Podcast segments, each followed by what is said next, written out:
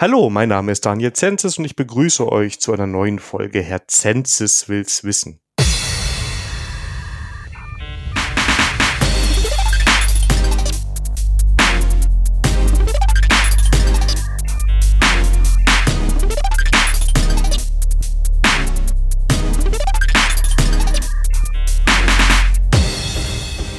Heute zum zweiten Mal, das wissen aber nur die Hörerinnen und Hörer, die schon ganz lange dabei sind, mit dem Shep oder dem Christian Schäfer, aber du magst ja Shep lieber. Hallo Christian. Hallo, grüß dich. Danke, dass ich äh, noch einmal dabei sein darf. ja, sehr, sehr gerne. Wir haben uns richtig lange nicht gesehen, hatten ein schönes Vorgespräch und ähm, genau, also mit der Pandemie hat das äh, aufgehört und äh, wir haben festgestellt, dass äh, sich insbesondere bei dir ja sehr viel getan hat. Ja, so ein paar Sachen sind dazugekommen. ähm, ja, doch. Aber das ist ja immer auch was Positives und ähm, du hast ja auch direkt, direkt zugesagt. Das ist, äh, das hat mich auf jeden Fall sehr gefreut. Na klar, genau. Das ist ja so, äh, ich finde, das ist so ein bisschen so wie, es gibt ja so Leute, die sieht man nicht häufig und dann ist es aber immer schön, wenn man sie sieht, dann knüpft man einfach da an, wo man zuletzt irgendwie äh, die, die äh, den Faden sozusagen hat fallen lassen. Ja, stimmt. Also das war, gab ein kurzes Status-Update, ne? Und dann, ach ja, okay, jetzt. Mhm. Und äh, das äh, ist insofern auch eine gute Tradition, als dass es, also, und das wissen vielleicht auch nur Eingeweihte, aber wir hatten ja drei Folgen lang auch einen Podcast zusammen. Ja, den wunderbaren Chep und Mies, ja. Genau. Den gibt's aber ja nicht mehr und äh, wir haben ihn aber auch im Internet-Archive äh, archiviert. Da gibt es ja auch so eine Media-Section. Ja. Und da haben wir den noch reingesteckt, bevor wir dann die Seite abgedreht haben. Der wäre jetzt auch nicht mehr, der Name wäre jetzt nicht mehr so gut, ne? Also nee, das ist genau, wäre schwierig. Also, ja, hätte nicht mehr geklappt. Hätte nicht mehr so, ja. Aber so klappen manche Sachen und manche nicht. Ich meine, der Podcast hier hatte auch eine lange Pause. Das muss immer so, haben wir ja auch eben schon im Vorgespräch. Wunderbar für die Hörer, wenn wir immer aufs Vorgespräch ähm, schon gehabt, dass das, es entwickelt sich halt, ne? Und ähm, ja. Ja, Shep, ähm, ich kann es mir zwar nicht vorstellen, es könnte aber den ein oder anderen Hörer oder die ein oder andere Hörerin geben, die dich noch nicht kennt. Könntest du dich noch mal kurz vorstellen? Wer bist du eigentlich?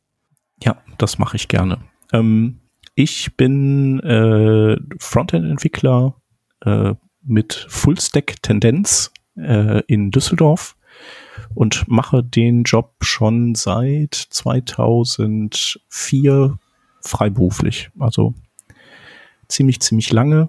Ähm, genau. Äh, ich habe zwar vorher schon in äh, meiner Festanstellung immer mal wieder herumlamentiert und äh, die Faust in den Himmel gereckt und gesagt, ich werde mich selbstständig machen, hab's dann aber nie gemacht. Und dann ist eben damals die Firma einfach pleite gegangen. Das war für mich ein guter Anlass, äh, mir noch mal Gedanken zu machen, was ich jetzt nächstes tun möchte.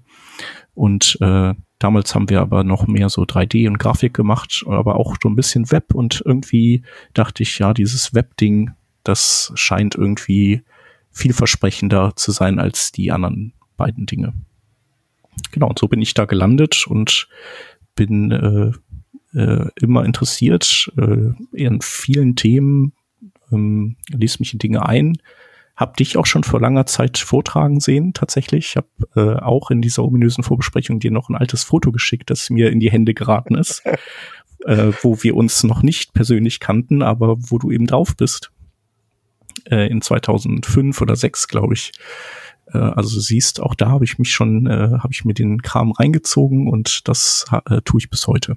Genau. Und äh, ich bin jemand, der nicht so gut im Schreiben ist und äh, wie du eben ein äh, eher ein jemand ist, der gerne darüber redet und darum habe ich auch mit ein paar Kolleginnen und Kollegen seit äh, ziemlich langer Zeit einen anderen Podcast, äh, der Working Draft heißt.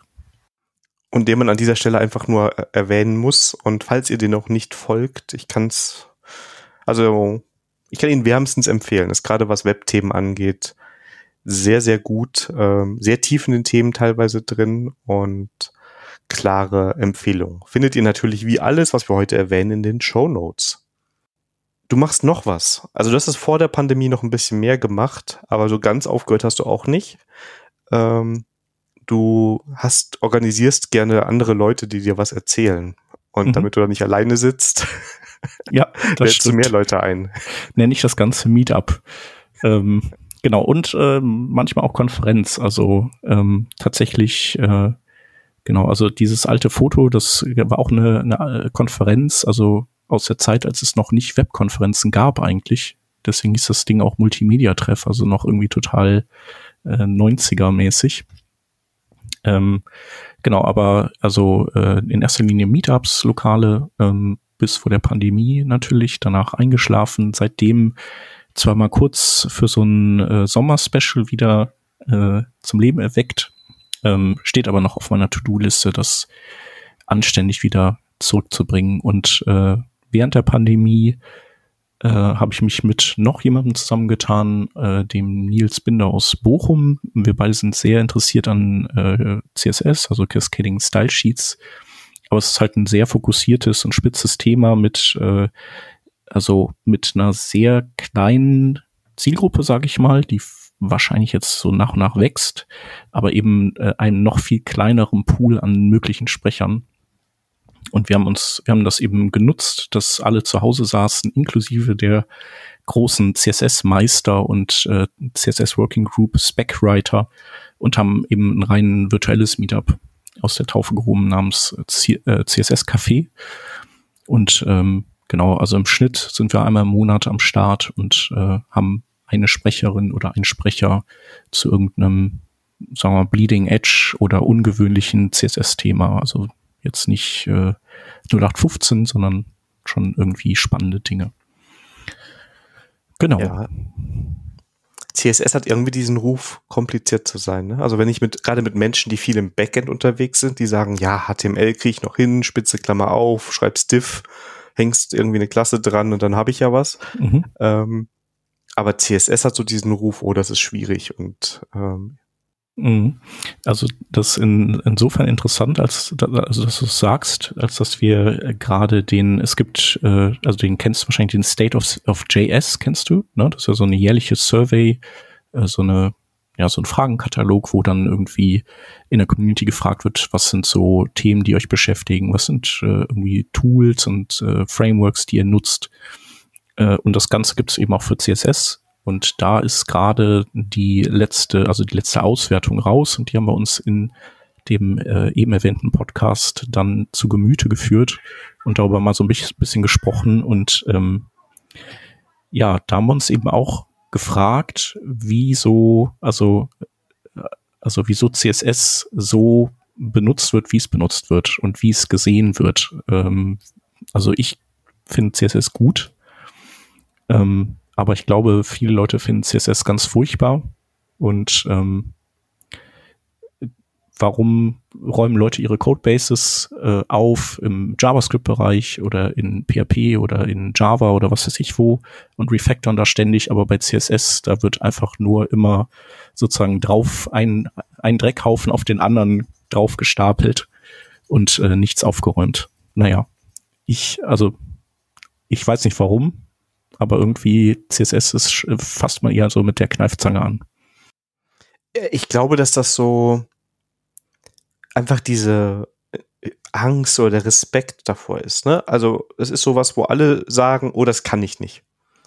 Ne? Also ich akzept, habe akzeptiert, ich kann das nicht und jetzt stelle ich mich hier hin, ich kann dir das jetzt in Python oder in Rust schreiben oder auch von mir aus in JavaScript, aber das muss ich jetzt nicht können.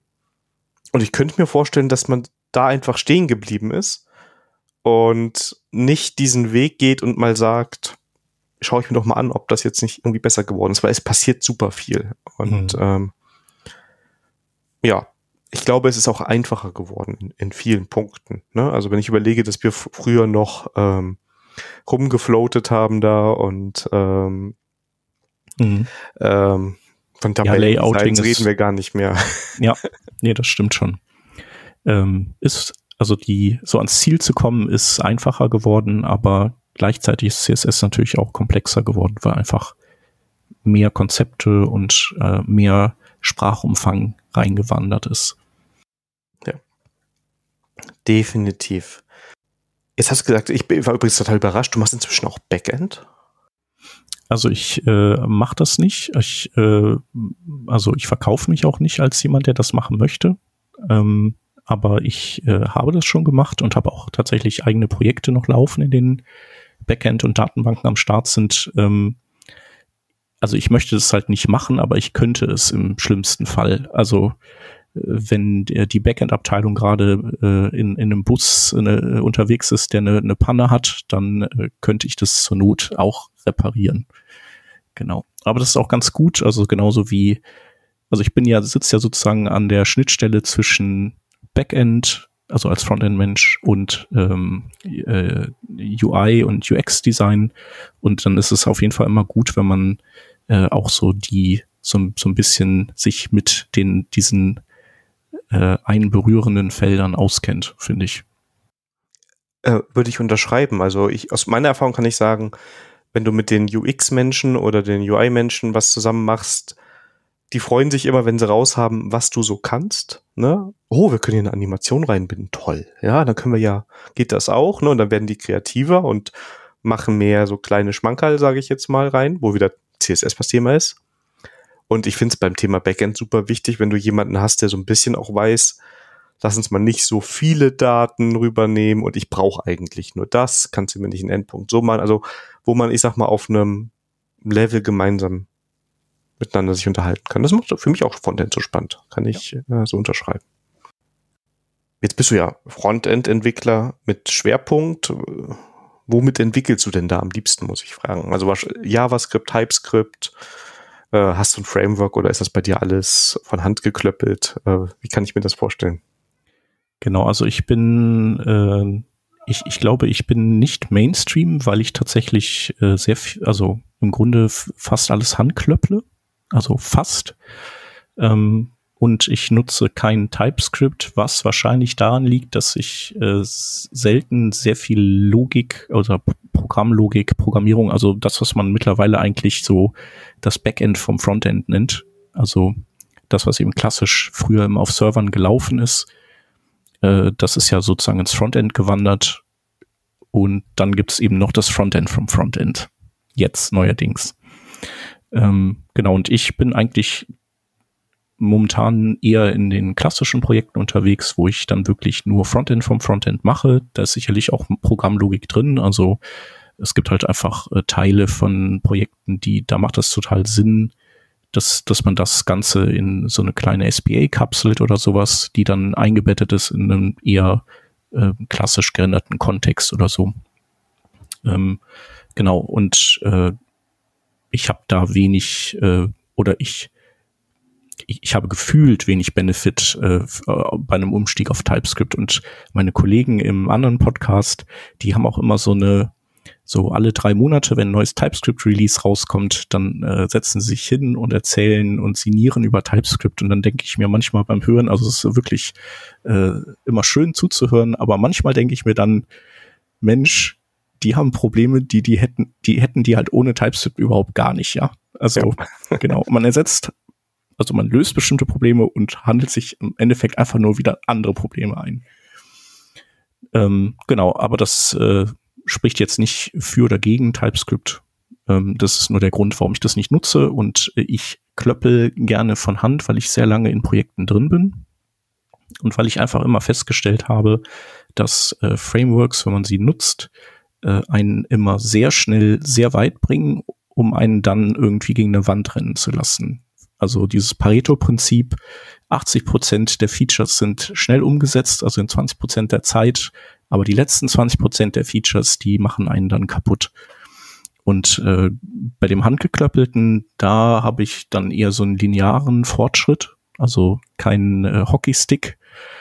Aber ich äh, habe auch einen stetigen Fortschritt und ich weiß halt immer, sozusagen, was unter der Haube läuft, warum Dinge so sind, wie sie sind und ich kann sie halt auch selber reparieren, muss nicht Bug-Reports erstellen, Pull-Requests aufmachen, hoffen, dass die gemerged werden, in der nächsten Version released werden oder ich Monkey-Patche irgendwas. Ähm, genau, das, das gefällt mir halt alles nicht. Und das ist, ist mir halt häufig passiert mit Frameworks und mittlerweile kenne ich aber die, die Webplattform so gut, dass ich das eben auch nicht brauche. Also ich brauche die Abstraktionsschicht nicht und äh, habe auch große Freude, direkt sozusagen nah am, am Browser zu, zu arbeiten.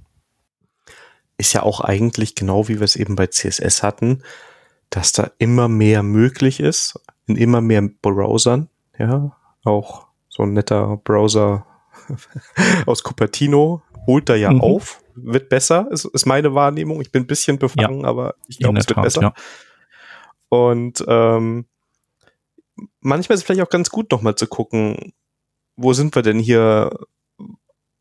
Ne, was können wir denn eigentlich machen, wo wir jetzt nicht irgendwie mal ähm, nochmal drei Megabyte übers Internet jagen müssen, damit wir dann ein Formular haben. Ne? Und genau das zum einen. Ich meine, das muss ja auch nicht immer sein. Ne? Es gibt ja irgendwie Frameworks wie Svelte oder so, die sich, äh, die sich dann sozusagen äh, größtenteils da rauskompilieren. Ähm, wobei die dann sozusagen, wenn man sehr viel Komponenten umsetzt, dann irgendwie auch keinen Vorteil mehr haben. Also ja. da gibt es schon Lösungen, ähm, genau. Aber was ich zum Beispiel auch äh, überhaupt nicht haben möchte und auch nicht habe, ist dieses, jetzt ist eine neue Major Release von einem Framework raus. Was machen wir jetzt? Refactoren wir den ganzen Krempel oder machen wir das nicht? Und früher oder später muss man es machen, weil es gibt halt einfach Dinge, die, die man vielleicht äh, nutzen möchte, die dann das Alte nicht mehr unterstützen und spätestens dann ist man dann gezwungen, äh, die Migration durchzuführen und so Probleme habe ich halt dann einfach gar nicht. Ne? Äh, ich habe das zuletzt gehabt bei Vue von zwei auf drei.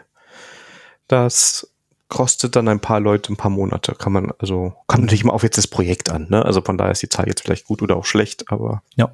Und es wird ja auch immer eine neue Sau durchs Dorf getrieben. Jetzt werden alle Frameworks mit Signals ausgerüstet. Jetzt wollen alle auf einmal Signals nutzen und nicht mehr das, was man halt vorher genutzt hat. Und äh, jetzt muss da wieder alles umgebaut werden. Also ein Stück weit äh, ist man da auch äh, mit sich selber beschäftigt. Also, oder mit Nebenkriegsschauplätzen und, und baut nicht das, was man eigentlich bauen möchte. Das ist wahr. Und äh, jetzt, ich, ich möchte jetzt gar nicht über Frameworks schlecht reden, ist aber ein sehr passendes Beispiel in diesem Kontext. React, was vorher immer gesagt hat, hey, hier gibt's Create React App und damit kannst du React-Anwendungen bauen, sagt heute, na, mach das nicht alles im Browser, mach das mit Next.js oder so, Server rendert, ne? Also baut dir noch ein Backend for Frontend. Und dann denke ich mir auch immer so, ui, das mhm. ist ja jetzt aber schon mal ein Unterschied, ob ich jetzt vorher konnte ich mein statisches HTML ausliefern, jetzt brauche ich irgendwo einen Server, der läuft, ja. Ja, und dementsprechend passiert da was. Und dann ist auf einmal mhm. ganz viel von dem, was du vorher verwendet hast, nicht mehr gut. Ne? Ja. Ähm, ich habe dich eben, ich habe es eben schon vorgewarnt. Ich habe noch so eine Bewerberfrage mhm. für dich, Bewerbungsgesprächsfrage, weil als Selbstständiger muss man das ja doch mal ab und zu das Gefühl so ein bisschen hochkitzeln bei dir. Ähm, wenn ich mir so deinen Code angucken würde jetzt, komm bei dir ins Projekt, ähm, was fällt mir da wahrscheinlich am ehesten auf, würdest du sagen? Wovon, wie hebt sich der Code vom Shep ab von den anderen oder ähm, worauf legst du besonderen Wert, wenn mhm. du programmierst? Also ich glaube, man würde wahrscheinlich äh, beim Blick in den Quelltext ähm, sehr viele verschiedene HTML-Elemente sehen. Also oder ungewöhnlich viel verschiedene, die man sonst nicht so oft erblickt in der freien Wildbahn. Ähm, weil äh, HTML besteht ja aus, I don't know, 105 Elementen oder sowas und eben nicht nur auf, aus Div, Span, Form und äh, Button und Input. Ja. Aber äh, oftmals sind das eben die einzigen Elemente, die so Verwendung finden. Also ich übertreibe jetzt, aber sagen wir mal, es sind selten mehr als vielleicht 20. Ähm, und es gibt ja einen Grund, warum es 105 gibt. Ähm, einige davon sind natürlich auch irgendwie alt und sollen nicht mehr benutzt werden, aber viele dienen halt einem Zweck. Ähm, und äh, zum Beispiel sehr unter äh, underappreciated ist äh, hier ähm, äh, Figure und äh, Fig Caption oder äh, die Definition List. Die finde ich ist auch, äh, die fristet ein Schattendasein. Ähm, genau, und die findest du bei mir im Quelltext äh, eher mal, einfach um sozusagen äh, die, den Inhalt in die passende Struktur zu gießen, äh, die, die auch was aussagt. Und äh, das andere, was du dann vielleicht auf den zweiten Blick sehen würdest, ist, dass ähm, das, äh, das ganze, die ganze Seite stark äh, sozusagen hinsichtlich Performance optimiert ist. Also du würdest wahrscheinlich äh, Preloads finden, du würdest äh, ähm, Priority Hints finden, du würdest äh, lazy ladende Bilder finden, ähm, du würdest wenig Schriftschnitte finden, so all diese Dinge, die eben und du würdest äh, eher tendenziell wenig JavaScript finden tatsächlich. Also nicht, weil ich JavaScript nicht mag, aber weil JavaScript einfach ähm, äh, sehr viel kostet im Browser und äh, also im Sinne von äh, Leistung und äh, den Browser blockiert und auch äh, die Core Web Vitals, also Googles Performance Indikatoren, dann auch schon mal in den in den Orkus reißen können. Spannend, ja. Ähm, so habe ich mir das auch vorgestellt. Und ich meine, die, die Nutzerin, der Nutzer, die freuen sich, denn lädt schneller.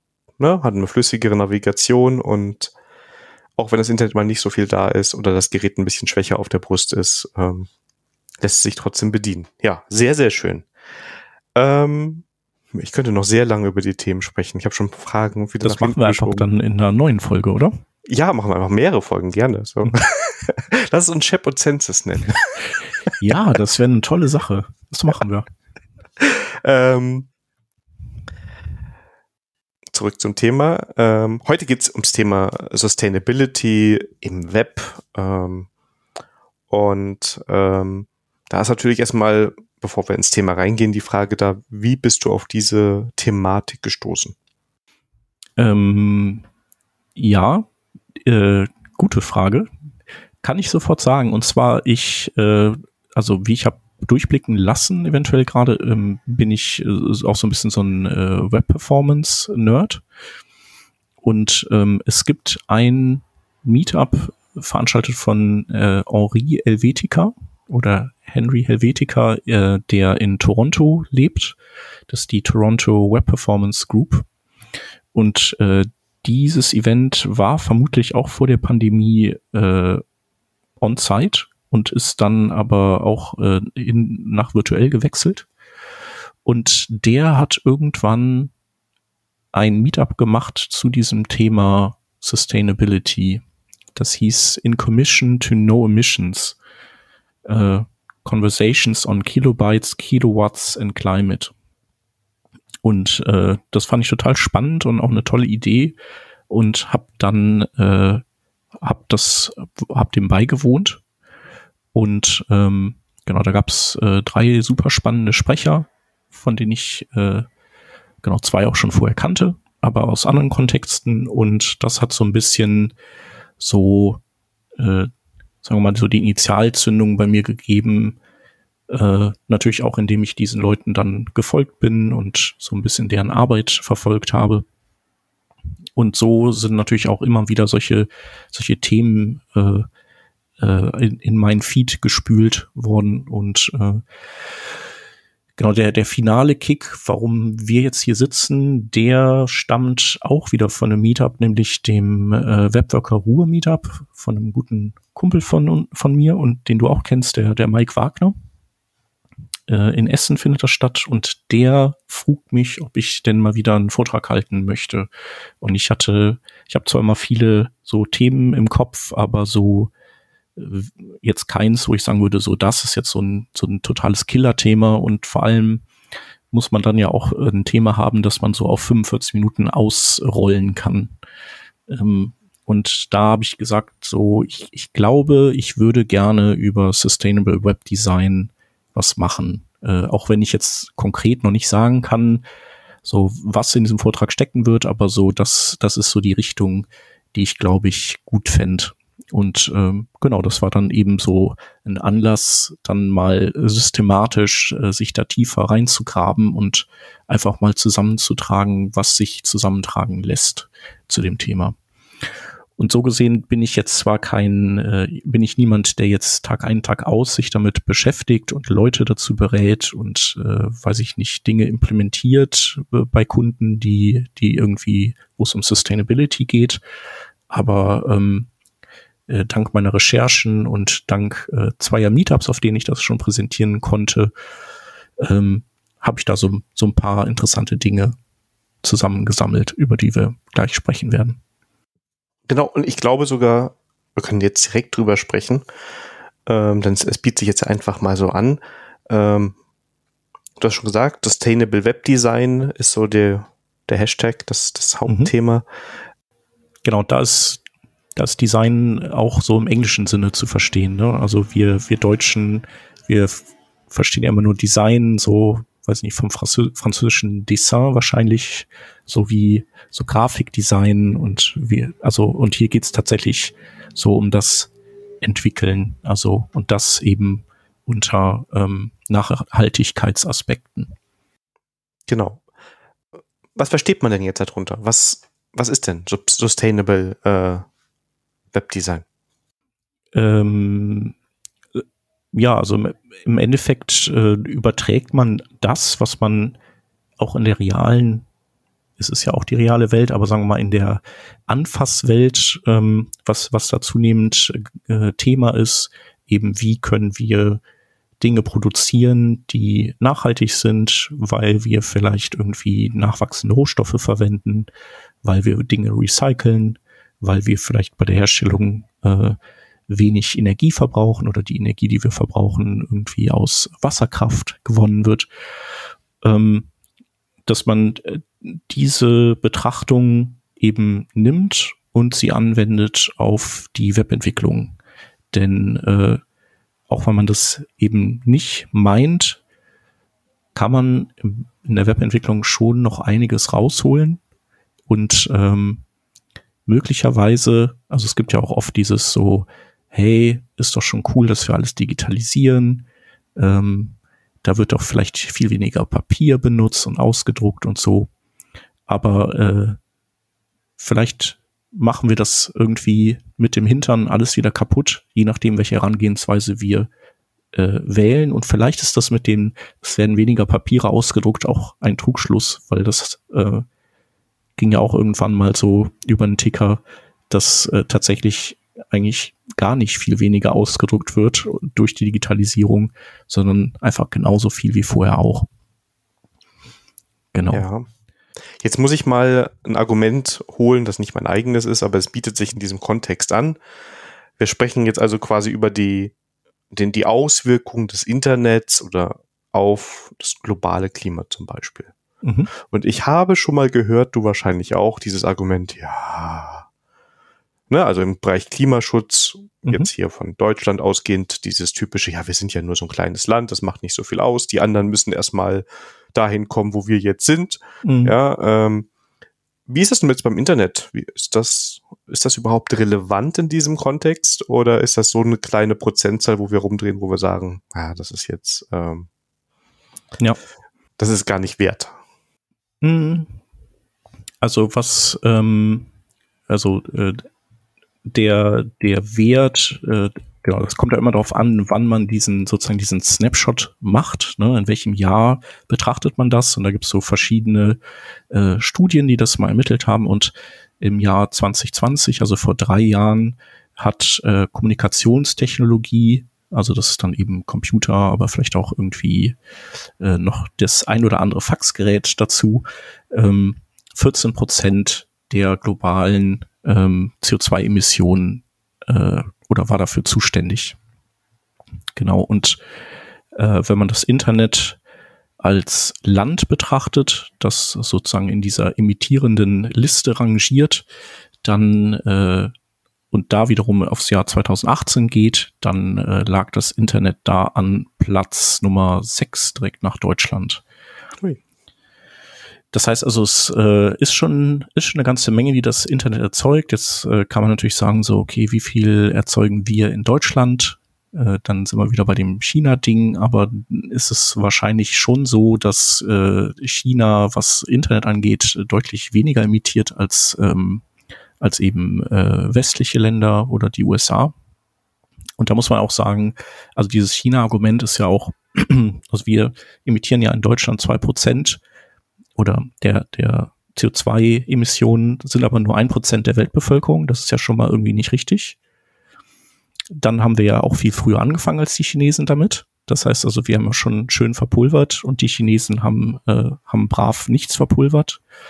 Ähm, das ist das andere. Und wir lagern ja auch total viel aus an die Chinesen. Also wir lassen ja gerne alles fertigen bei den Chinesen und entsorgen es vielleicht auch noch bei den Chinesen und hinterher und gleichzeitig zeigen wir auf die Chinesen, die uns für uns das alles bauen, schön billig, dass die ja äh, für das Herstellen dieser ganzen Dinge äh, die Umwelt äh, verhunzen. Und äh, das funktioniert ja nicht. Und wenn man auch mal guckt, also China hat äh, einen gigantischen Ausbau an erneuerbaren Energien, die haben ihre eigenen Ziele schon übererfüllt. Ähm, also eigentlich macht China im Grunde alles, alles schon gut. Und es sind halt eher wir, die, die halt äh, hinterher hinken. Und genau, also ich glaube, dass das nicht angebracht ist, auf andere Länder zu zeigen. Definitiv, sehe ich ganz genauso. Ähm, und vielen Dank, dass du das nochmal jetzt auch gerade den großen Bogen gemacht hast und das so erklären, denn ich glaube, das sind wichtige Argumente, die vielleicht auch für die einen oder anderen Hörerinnen oder Hörer ganz gut sind, wenn sie diesen Vergleich äh, nochmal irgendwo hören. Und ich glaube, gegen solche Argumente musst du mit Fakten kommen, ähm, um etwas zu bewirken. Ähm, ich habe jetzt wieder rausgeholt, okay, verstanden, das Internet ist schon ganz wichtig, also wollen wir da jetzt unseren CO2-Fußabdruck reduzieren. Ähm, na, es muss seinen? Beitrag dazu leisten. Ne? Also ja. so ein bisschen wie wir in Deutschland ja diese Sektorenziele haben, wo die Politik gesagt hat, irgendwie die Bauwirtschaft muss ihren Teil äh, dazu beitragen und die, der Verkehr muss seinen Teil dazu beitragen, was er jetzt gerade seitens äh, bestimmter Politiker einer äh, gelb äh, bemalten Partei alles aufgeweicht werden soll, damit sie dann eben irgendwie das äh, abschieben können auf andere. Äh, so müssen wir das eben hier äh, für den Bereich Web oder Internet auch angehen. Also äh, und da finde ich, äh, kann man sich eigentlich an das halten, was äh, Luisa Neubauer auch irgendwann mal in einem Podcast sagte. Es geht nicht darum, Dinge perfekt zu machen, aber es geht darum, eben überhaupt Dinge zu machen. Und äh, so dieses ja, wenn wir es, also wenn, wenn wir da, aber wenn das hier noch nicht perfekt ist, dann, ah, dann bringt das ja nichts, dann ist das ja irgendwie Quatsch. Das, das sollten wir eben nicht tun, sondern eben einfach schauen, Stück für Stück, wo können wir Dinge besser machen. Genau, dieses Sustainable Web Design ist im Prinzip äh, einfach so ein, eine Herangehensweise, wo man äh, eben das sozusagen den, den Planeten im Auge behält, auch bei, bei den Dingen, die man tut. Und wir behalten ja viele Dinge im Auge, also die Ladezeit, die, die Performance, dann äh, möchten wir vielleicht auch Accessibility im Auge behalten, damit irgendwie alle Menschen auf der Welt auch äh, beteiligt werden können an, an digitalen Produkten, auch unterstützt jetzt durch EU-Gesetzgebung. Ähm, naja, und dann ist das vielleicht ein Aspekt mehr, den wir, den wir auch betrachten. Okay, jetzt wollen wir das betrachten. Wir sagen, okay, ich möchte jetzt für meine Plattform oder für mein Projekt mich an diesem Sustainable Web Design orientieren. Ich möchte meinen CO2-Fußabdruck reduzieren. Wie kann ich denn da vorgehen? Was würdest du sagen, sind so Themen? Mhm. Wir fangen mit einem Thema an. Wir können es ja durcharbeiten durch die Themen, ja. an denen man, was man angehen könnte.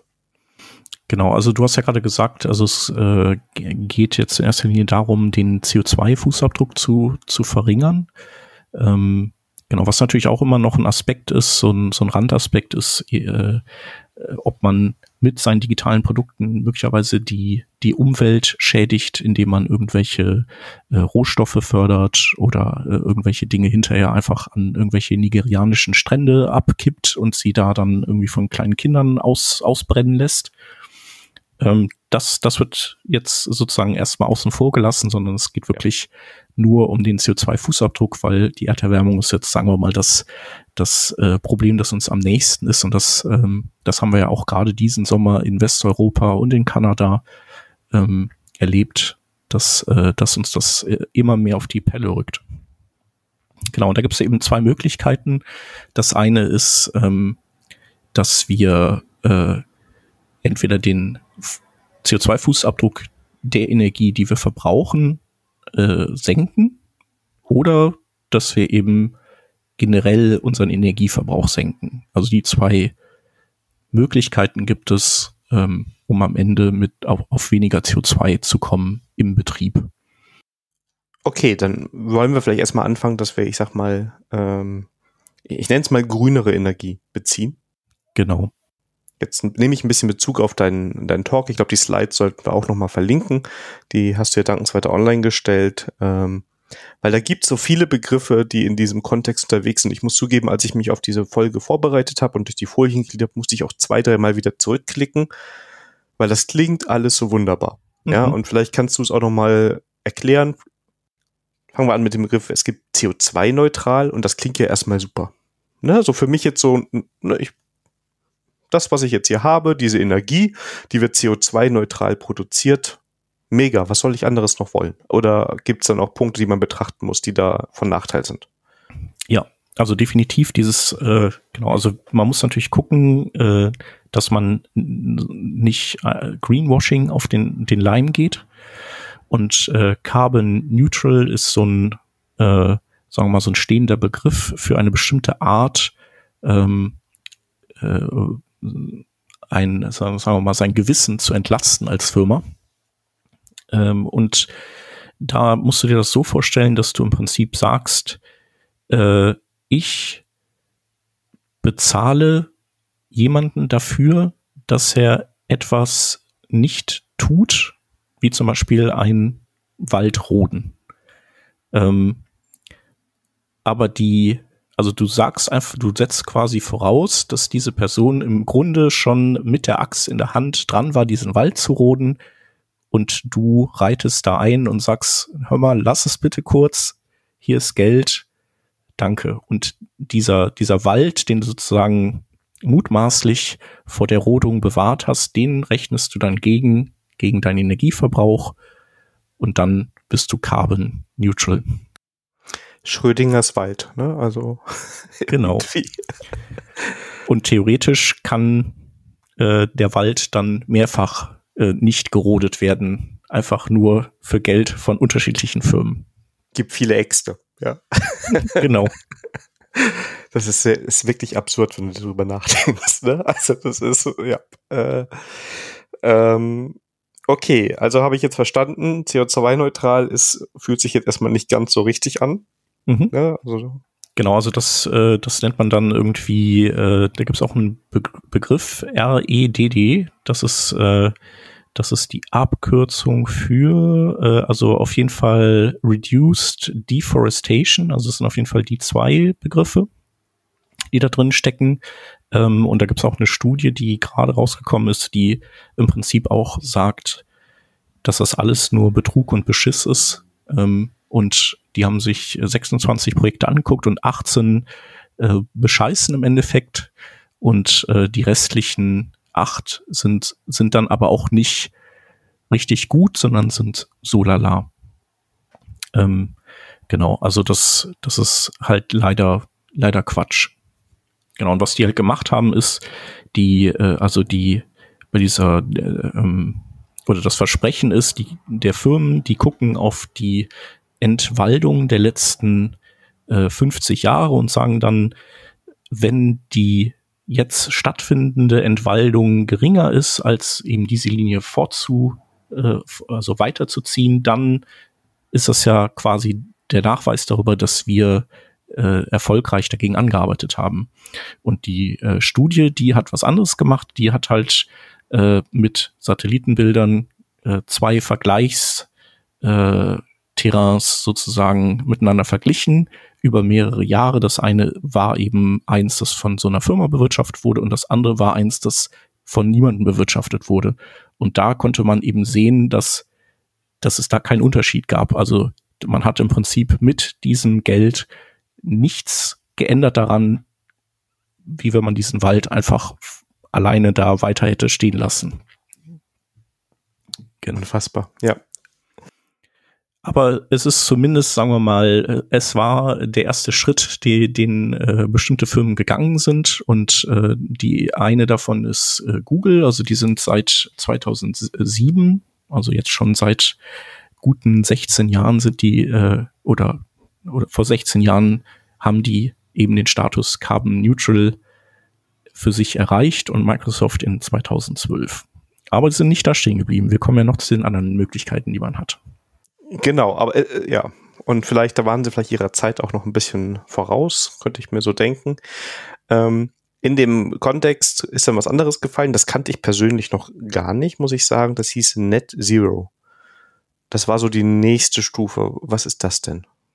Genau, Net Zero ist dann die, die nächste Stufe. Da geht's äh, darum, dass du sagst, ich äh, sorge dafür, dass genauso viel ähm, CO2, wie auch immer äh, das geschieht, äh, gebunden wird, wie ich zuvor in die Luft ge gejagt habe. In der Regel fördert man dann ähm, so äh, Aufforstungsprojekte, wo eben nicht Wälder nicht abgeholzt werden, sondern wo kahle Flächen bepflanzt werden und neue Wälder entstehen, die dann wiederum CO2 in sich äh, speichern.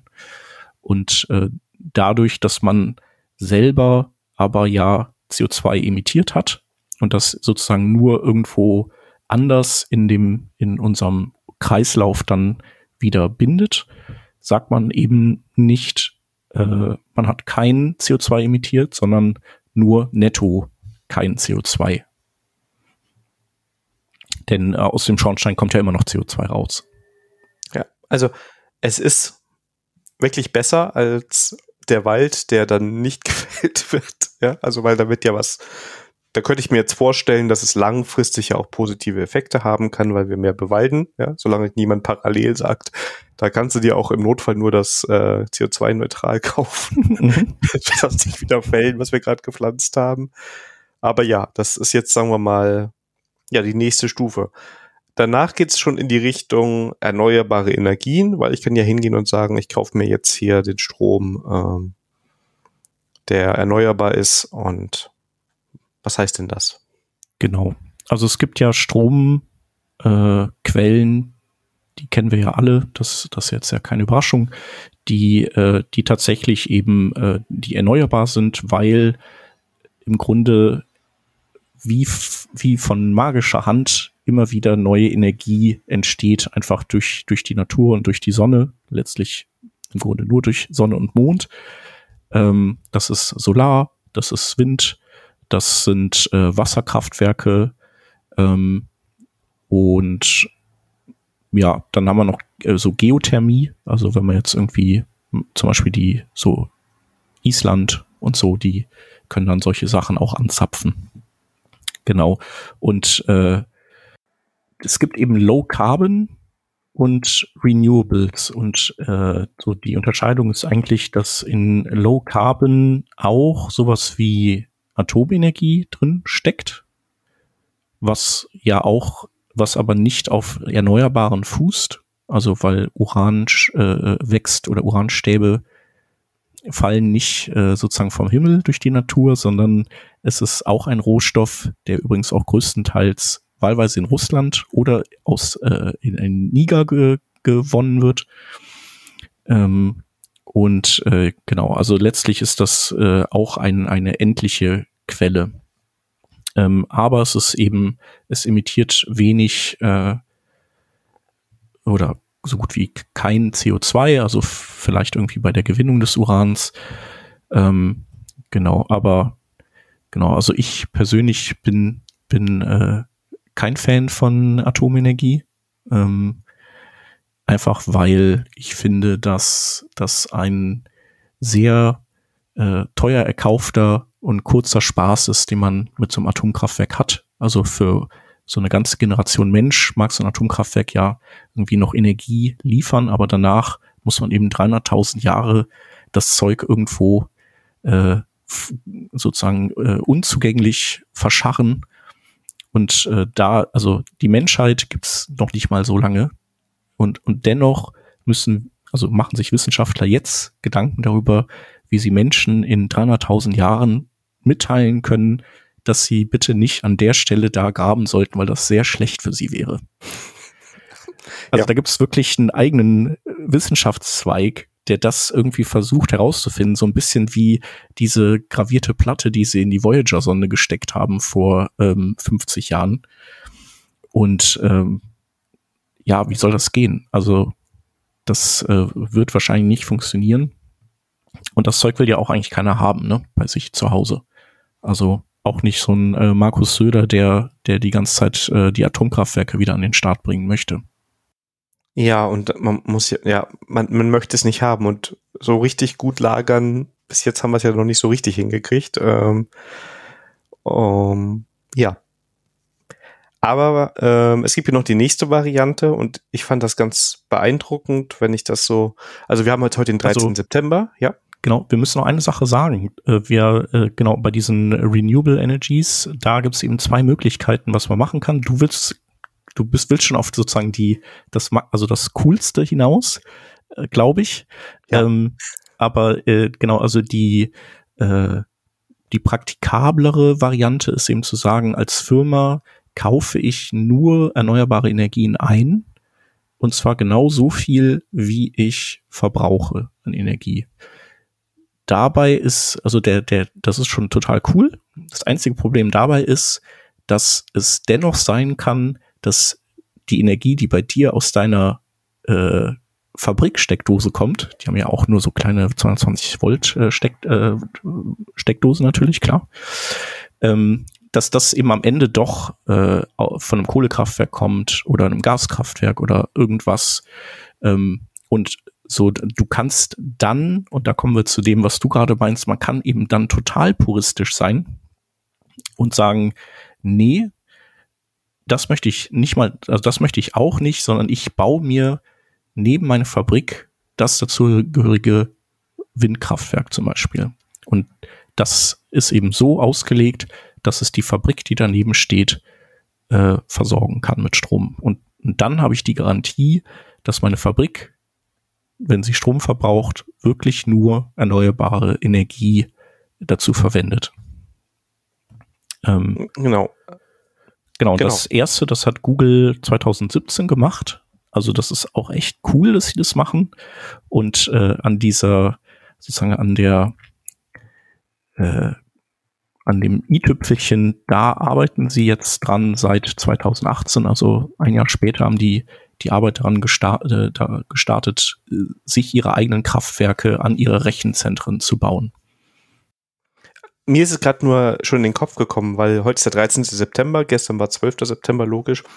Und gestern war Apple Keynote und die haben ja auch gestern sehr viel ähm, über ihren Beitrag zur Umwelt gesagt, ja. Und da werben die auch immer gerne damit, dass sie schon eigene Kraft-Solaranlagen, Kraftwerke haben und mhm. das machen. Und das finde ich eigentlich so von der Grundidee her super, weil du ja im Idealfall sogar ein bisschen mehr Energie produzierst, also gerade selber brauchst. Gut, kannst wahrscheinlich auch Geld mit verdienen, aber ist wahrscheinlich auch nicht der ihr Hauptbusiness. Und das ist natürlich dann auch ein positiver Effekt. Ne? Und von daher finde ich gut, dass Google das jetzt angeht und schon dran ist äh, und andere Firmen in dieselbe Richtung gehen. Das ist schon mal, was Energie angeht, was Positives. Gut. Ähm, Sustainable Web Design. Das heißt, wir könnten jetzt gucken, ähm, bei unserem Kunden oder beim Nutzer können wir jetzt sehr schlecht darauf Einfluss nehmen, wenn er unsere Webseite öffnet, welchen Strom er bekommt. Mhm. Aber wir haben ja noch meistens irgendwo ein Backend laufen und können da mit einem Hoster arbeiten. Genau. Und da gibt's bestimmt welche, die ähm, auf verschiedenen Stufen auch schon grün sind, nehme ich an, oder? Genau, also Google wäre jetzt, äh, sagen wir mal, so ein Kandidat, der sich aufdrängen würde, wenn man einen der Hyperscaler haben möchte. Amazon scheint da eher schlecht zu sein. Also Platz zwei ist dann äh, Microsoft, aber die sind eben bei weitem noch nicht so weit wie Google. Also sie sind ja jetzt derzeit auf, auf äh, Net Zero Stufe, also die bezahlen dafür, dass, äh, dass Wälder eben gepflanzt werden. Genau, aber kaufen noch nicht äh, den, den erneuerbaren Strom ein. Und wenn man eben keinen Hyperscaler benutzen möchte, dann gibt's äh, bei der Green Web Foundation ein äh, Hoster Directory, wo man gucken kann, welche Hoster sind grün. Und die, die können sich auch nicht einfach so eintragen, sondern die müssen einen wie auch immer gearteten Nachweis erbringen darüber, dass sie grün sind. Und äh, wenn man da reinschaut und dann äh, in, in Abschnitt Deutschland schaut, dann sind da schon echt viele Hoster drin aufgeführt. Also da sollte man auf jeden Fall fündig werden. Sehr schön. Das verlinken wir auch. Da kann da jeder nochmal gucken. Ähm, ich will jetzt, wir bekommen ja kein Geld dafür, aber ich, ich Hetzner war, glaube ich, zum Beispiel drin. Also wirklich auch hm? große Anbieter, die das machen können. Ähm, ja, ich glaube, Hetzner macht da auch sehr viel. Also die haben jetzt, äh, Ich hatte auch mal einen Golem-Artikel über ein Rechenzentrum gelesen, das sie gebaut hatten. Ähm, also die hängen sich da auf jeden Fall gut rein. Super. Das finde ich, ja, ist positiv und naja, den Hoster kann man ja je nach Anwendung sogar mal vielleicht sogar ganz einfach wechseln und schon äh, tut man wieder etwas Gutes und arbeitet daran, die Situation etwas zu verbessern. Ähm, jetzt haben wir aber auch gerade gesagt, ähm, naja, wir können ja auch unseren Energieverbrauch reduzieren. Mhm. Äh, welche Faktoren gibt es denn da, über die wir jetzt sprechen können oder die da Sinn machen, äh, wo wir einen Einfluss drauf nehmen können? Ja, also die äh, in unserem Bereich die Hauptenergiefresser äh, sozusagen, Verbraucher sind äh, der Datentransport zum einen, dann äh, die logischerweise auch die die Datenverarbeitung selbst, also irgendwelche äh, serverseitigen Prozesse vielleicht oder wenn man wenn man sowas nutzt wie ein äh, Single Page Application Framework, dann findet das ja weniger auf dem, also auf dem Backend-Server statt oder vielleicht nur zu, zu einem Teil und eben auch relativ viel im Frontend. Und, äh, und Displays, die je nachdem, vor allem eben wie groß sie sind, äh, ein, schon einen gewissen Anteil an, an dem Stromverbrauch äh, unserer digitalen Werke haben, damit sie eben, weil sie konsumiert werden. Genau. Und äh, Jetzt ist natürlich äh, immer schwer zu sagen, äh, so was verbraucht wie viel und was hat äh, welchen Anteil. Äh, da kommt es ja immer so ein bisschen drauf an, zu welchem Zeitpunkt misst man, äh, was bezieht man damit ein ähm, und genau wie wie misst man halt generell und ähm, es gibt tausend Studien, die alle unterschiedliche äh, zu unterschiedlichen Ergebnissen kommen, aber es gibt eine sowas wie eine Metastudie, die dann nochmal auf all diese Studien geschaut hat. Und ähm, die sind am Ende rausgekommen, ähm, oder die haben das festgemacht an, an, der, an dem übertragenen Volumen, weil das dann eben auch äh, also im Prinzip beinhaltet die eine gewisse, einen gewissen Anteil Datenverarbeitung und auch einen gewissen Anteil Darstellung auf dem Display und die haben gesagt, am Ende ist nimmt ein Gigabyte oder verbraucht ein Gigabyte 0,81 Kilowattstunden Energie. Und diese Kilowattstunden, das ist im Prinzip so ein bisschen diese Maßeinheit, äh, die wir jetzt auch öfters gleich vielleicht noch äh, hören werden. Und äh, die, also du hast, dann weißt du, wie viel Strom verbraucht wird und diesen Stromverbrauch, den kannst du dann wiederum in CO2-Emissionen umrechnen. Ähm, da gibt's äh, Seiten wie Electricity Maps zum Beispiel, die einem für jedes Land aufgeschlüsselt zeigen, wie viel CO2 wird eigentlich in die Luft äh, geschossen für eine Kilowattstunde erzeugter Energie. Und das hängt eben dann, das ist also tatsächlich äh, tagesaktuell, möglicherweise sogar stundenaktuell, das weiß ich gerade gar nicht. Ähm, und äh, das hängt halt dann von dem aktuell im Einsatz befindlichen Strommix ab. Und der ist natürlich, sagen wir mal, im Sommer anders als im Winter. Äh. Genau, weil ich glaube, als du den Talk gehalten hast, dann waren das noch 200 und ein paar gequetschte ähm, Gramm CO2 pro Kilowattstunde. Genau. Habe ich mich heute Mittag vorbereitet auf den Talk und habe gesehen, okay, 411 Gramm. Und dann waren wir eben neugierig und eben waren wir, jetzt ist 20.28 Uhr, also vor ungefähr einer Stunde, waren wir, glaube ich, bei 460 Gramm. Was natürlich all meine Rechnungen, die ich schon aufgeschrieben mhm. habe, ja, ja, ja, ja äh, ungenauer macht, aber ähm, trotzdem kann man also sagen, ich mache jetzt eine Milchmädchenrechnung auf, weil ein Gigabyte 0,81 Kilowattstunden ist ja ungefähr eine Kilowattstunde, ne? Und dann mhm. sind wir ungefähr bei 400, 450 Gramm CO2 gerade, die dann irgendwo in die Luft gepustet werden. Genau. Und äh, bei uns ist, liegt, der, liegt der Wert ein bisschen höher, äh, in den skandinavischen Ländern und in Frankreich niedriger. Ähm, in Frankreich halt vor allem, weil die ja sehr stark auf Atomkraft setzen, was denen auch ja im letzten Sommer auf die Füße gefallen ist, weil durch die Klimaerwärmung sind die Flüsse ausgetrocknet und die Kernkraftwerke nutzen die Flüsse zur Kühlung und weil die Flüsse ausgetrocknet sind, gibt es keine Kühlung, also mussten die die Kernkraftwerke runterfahren und wir mussten dann die Franzosen mit Strom beliefern. Ähm, genau. Und aber und wer dann eben deutlich äh, mehr CO2 erzeugt, sind die Polen zum Beispiel, weil die einfach noch sehr viele äh, Braunkohlekraftwerke am Start haben und die sind die, die halt am meisten CO2 emittieren. Genau. Ähm, ja, und dann kann man im Grunde äh, rechnen, was man denn so oder was verschiedene Szenarien an CO2-Ausstoß zur Folge haben. Und ich hatte damals für meinen Talk einfach mal mich dran erinnert, dass meine Fritzbox, die ich hier habe, ähm, mir auch das äh, gesamt verbrauchte Datenvolumen pro Monat anzeigen kann. Und äh, ich hatte den, den Talk im Juli gebaut ähm, und äh, in die Fritzbox reingeschaut für den Juno und da waren wir tatsächlich sogar nur drei Wochen da, weil in der letzten Juniwoche waren wir schon in den Sommerferien und ich habe da gesehen, dass wir eben 1300 Gigabyte in diesen drei Juniwochen äh, verbraten haben. Und dann bin ich eben bewaffnet mit den äh, mit den äh, dieser Umrechnung auf äh, Kilowattstunden und dann wiederum der Umrechnung von Kilowattstunden auf CO2 äh, rausgekommen bei 245 Kilogramm CO2, die unser Datenverbrauch zur Folge hatte. Der bei den CO2-Werten, die wir jetzt gerade in der Electricity Map gesehen haben, sogar bei 500 Kilogramm CO2 läge. Genau, aber eben bei 245 Kilogramm CO2, da das entspricht, äh, das kann man bei, äh, bei Quarks nachsehen, das entspricht einem Flug mit dem Flugzeug über 1000, ungefähr 1200 Kilometer. Das heißt also, im Grunde ist es so, wie wenn unsere Familie einmal im Monat also eine Person mit dem Flieger einmal im Monat 1200 Kilometer fliegen würde.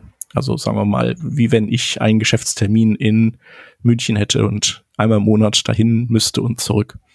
Und bei den Werten, die wir eben heute aus der Electricity Map geholt haben, wären es wären sogar zwei Flüge drin. Ist erschreckend, ne? Also wenn ja. man das mal umrechnet, äh, ja. Genau, also hat mich auch äh, total überrascht, also wie viel das ist und äh, gut, die, die, die Kinder, die hängen halt viel auf YouTube ab. Das ist also sehr viel Videostreaming, definitiv. Ähm, genau, bei mir eher weniger Videostreaming, aber dann meine Frau macht halt viel so Videocalls den ganzen Tag. Das hatte ich irgendwann auch mal gemessen, wie viel das sind. Und das sind an so einem Tag auch 10 Gigabyte, weil wir waren mal im Urlaub und dann habe ich hier einen Hotspot aufgemacht mit so einem unlimitierten Tarif, den sie dann von mir nutzen konnte. Und ähm, genau bei O2 zeigt er einem dann an, äh, wie viel Datenverbrauch hat man denn jetzt gerade so äh, in dem Monat angesammelt. Und dann habe ich eben so am Tag, am Morgen geguckt und am Abend geguckt und es waren 10 Gigabyte, die dann weg waren. Und dann äh, läppert sich das eben auch zusammen. Ne? Ja, es ist erschreckend. Also ich habe es auch vorher nicht gewusst. Ich habe mich heute noch nicht getraut, bei uns in den Router zu gucken. Ich glaube auch, mhm. dass man das da sehen kann. Ähm, ist einiges. Und klar, mhm. jetzt in Zeiten Homeoffice, ne, ähm, ich meine, wir sehen uns jetzt auch gerade mit Video und parallel laden wir noch das, die Audiospuren ins Netz. Ähm, ja, ja, hätten wir jetzt auch jetzt in München treffen können. Genau, also ähm, ja, ich, ich habe das noch nicht gemacht, aber man könnte ja auch mal diese quasi diese Rechnung machen. Okay, was ist denn, wenn so und so viele Leute im Homeoffice sind und äh, viel Videotelefonie machen und das vergleichen mit diese Leute wären mit ihrem Auto zur Arbeit gefahren, hätten sich da getroffen und hätten da all diese Dinge besprochen. Ähm, genau, also auch wenn ich mir wünschen würde, dass, äh, dass das Homeoffice ähm, besser abschneidet, kann ich mir schon vorstellen, dass es das vielleicht gar nicht tut was so diese Geschichte angeht. Also gerade wenn so viel Videostreaming drin ist, glaube ich das auch. Also wenn du jetzt so einen ruhigen Tag hast, sag ich mal, den hast du ja wahrscheinlich auch manchmal, dass man sagen wir mal keine mhm. Videotermine hat. Ja, ich habe meistens keine. Genau, also ich habe nur ja. in der Regel ein Stand-up morgens Viertelstunde und dann einmal die Woche nochmal irgendwie einen längeren Call. Ja. Ja. Und dann, sag ich mal, glaube ich, dass es nicht ganz so schlimm ist, weil dann machst du ein bisschen Arbeitslokal auf deiner Maschine, pusht ab und zu mal ein Commit oder sowas, mhm. surfst ein bisschen im Internet. Ja. Aber natürlich, läppert sich alles über die Zeit und ähm, ist beachtlich. Also fand ich auch wirklich mal sehr interessant, dass du das ähm, so ausgerechnet hast und ähm, mit der Formel geht das ja auch, ich sag mal, verhältnismäßig gut. Jetzt haben unsere Webseiten unsere Projekte nicht immer gleich Videostream. das will ich das mal rausnehmen, wobei da kannst du sicherlich auch Dinge optimieren.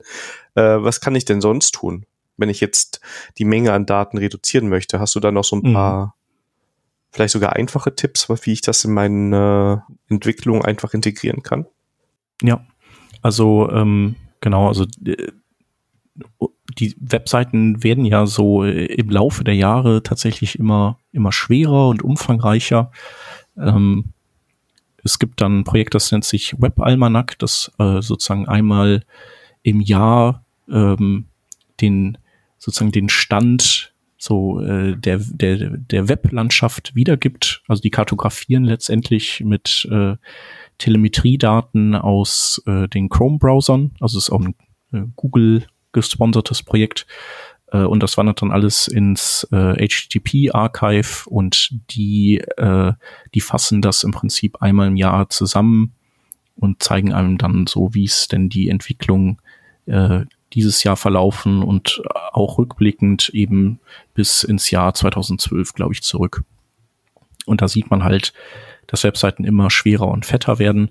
Und eigentlich kann man hier die gleichen äh, Kniffe zur Anwendung bringen, die man auch zur Anwendung bringen würde, wenn man eine Webseite äh, schneller machen möchte. Weil auch da geht es im Endeffekt immer um Übertragungsgröße. Also je kleiner die ist, desto schneller ist die Seite eben auf dem Schirm und fertig geladen. Und ähm, genau. Und das andere ist äh, natürlich dann auch bei der Performance-Optimierung ähm, die Runtime-Performance zu optimieren, aber auch die spielt, spielt äh, im Sustainable Web Design äh, ihre Rolle.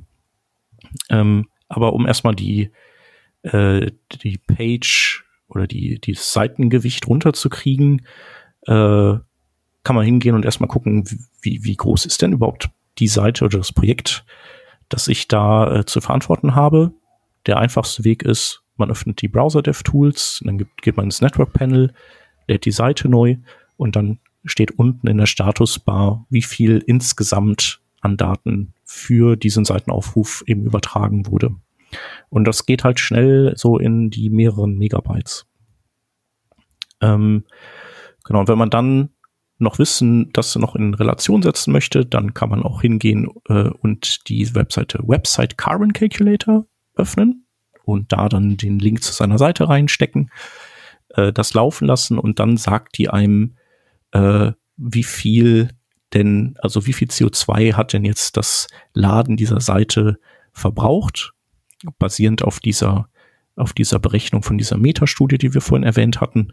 Und äh, die setzen das eben auch noch so ein bisschen in Relation. Also sie sagen, wenn eine Seite ähm, pro Monat von, äh, sagen wir mal, 10.000 Leuten besucht wird, dann entspricht das äh, zum Beispiel äh, zwei gefällten Bäumen.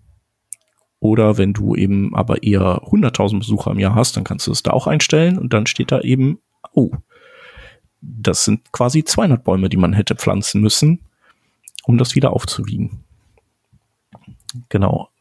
Und äh, dann gibt es eben noch die Möglichkeit, äh, so Tools zu benutzen wie Webpage-Test, die mittlerweile da auch ähm, ganz neu so ein Feature haben, das nennt sich Carbon Control. Und äh, die zeigen einem dann auch, okay, wie groß ist die Seite, was für ein äh, Footprint hat die und ähm, was könnte man optimieren. Genau, und was da wahrscheinlich rauskommen wird, ist, was bei den meisten Seiten rauskommt, äh, Und zwar, dass die Bilder eigentlich die größte Übertragungs, den größten Übertragungsanteil einnehmen. Und ähm, da kann man natürlich überlegen, äh, Bilder vielleicht auch äh, teilweise lazy nur zu laden. Das heißt also, sie nur zu laden, wenn sie im Begriff sind, sozusagen in den Scrollport, in den Viewport zu, zu gelangen. Ähm, das ist eigentlich relativ einfach. Das kann man eigentlich schon mit so HTML-Bordmitteln mittlerweile gut machen. Ähm, oder, oder besser gesagt, und, äh, dass man eben äh, deren Größe reduziert, indem man äh, das Bildformat wechselt. Denn viele Bilder sind immer noch äh, JPEG-Bilder. Und JPEG ist ein super Format und da wurde auch echt viel noch rausgeholt durch so Kompressionen wie Mods JPEG. Ähm, aber es gibt eben äh, mittlerweile andere Bildformate, teilweise auch schon relativ lange, die auch wirklich gut supported sind. Und äh, eins davon ist WebP. Und das andere, das äh, ein bisschen neuer ist, ist äh, AWIF. Und äh, WebP wird eigentlich in allen gängigen Browsern unterstützt.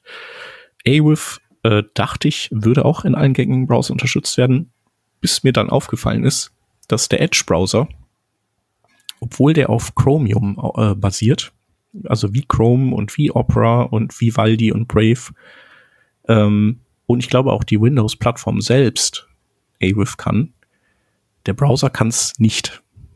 Oh. Ja, so das, das mal so als kleiner Disclaimer. Ähm, genau, das heißt, äh, da kommt der Support hoffentlich dann noch irgendwann und ich hatte äh, mitbekommen, dass das wohl an äh, Befürchtungen äh, von Patentklagen liegt. Genau. Warum, ah, wieso, okay, weiß ja. ich nicht genau. Aber da ist Microsoft ja generell immer ein bisschen. Ich hätte jetzt bei WebP gedacht, weil das ja mal so ein Google-Format war, ne? Also wenn ich es richtig in Erinnerung mhm. habe, hat Google mit WebP angefangen und das auch gepusht. Ja. Und dann hat es eine ganze Weile gedauert, bis die anderen das genommen haben. Genau, ja, damals war Microsoft auch, äh, also hat das auch erstmal verweigert, auch mit diesem Patent, also der, der Furcht vor Patentklagen. Eventuell, weil Microsoft eben so verbreitet ist, dass man, also dass quasi die, die Summe, die die bezahlen müssen, wenn die dieses, äh, wenn die dieses Verfahren verlieren würden, dadurch, dass eben die Installationsbasis so groß ist, ähm, dass die Summe einfach dann sehr hoch wäre. Ist jetzt aber auch nur so eine Verschwörungstheorie von mir.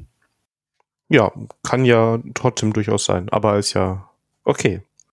Genau, man, man muss, muss halt hinschauen und äh, wenn man sich jetzt für AVIF entscheiden würde, dann äh, muss man mindestens ein äh, sozusagen Fallback-Bildformat auch noch anbieten für Browser wie, wie eben den Edge oder wenn sich jemand eben mit einem älteren Browser auf die Seite verirrt, das könnte irgendwie ein älteres iOS-Device sein oder so.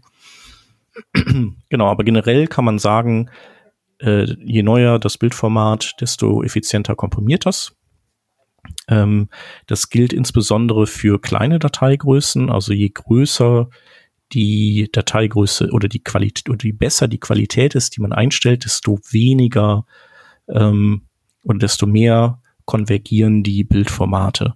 Das heißt also, man darf da ruhig ein bisschen mutiger an die Kompression rangehen und dann äh, dann holt man auch noch mal extra viel raus aus den Bildformaten.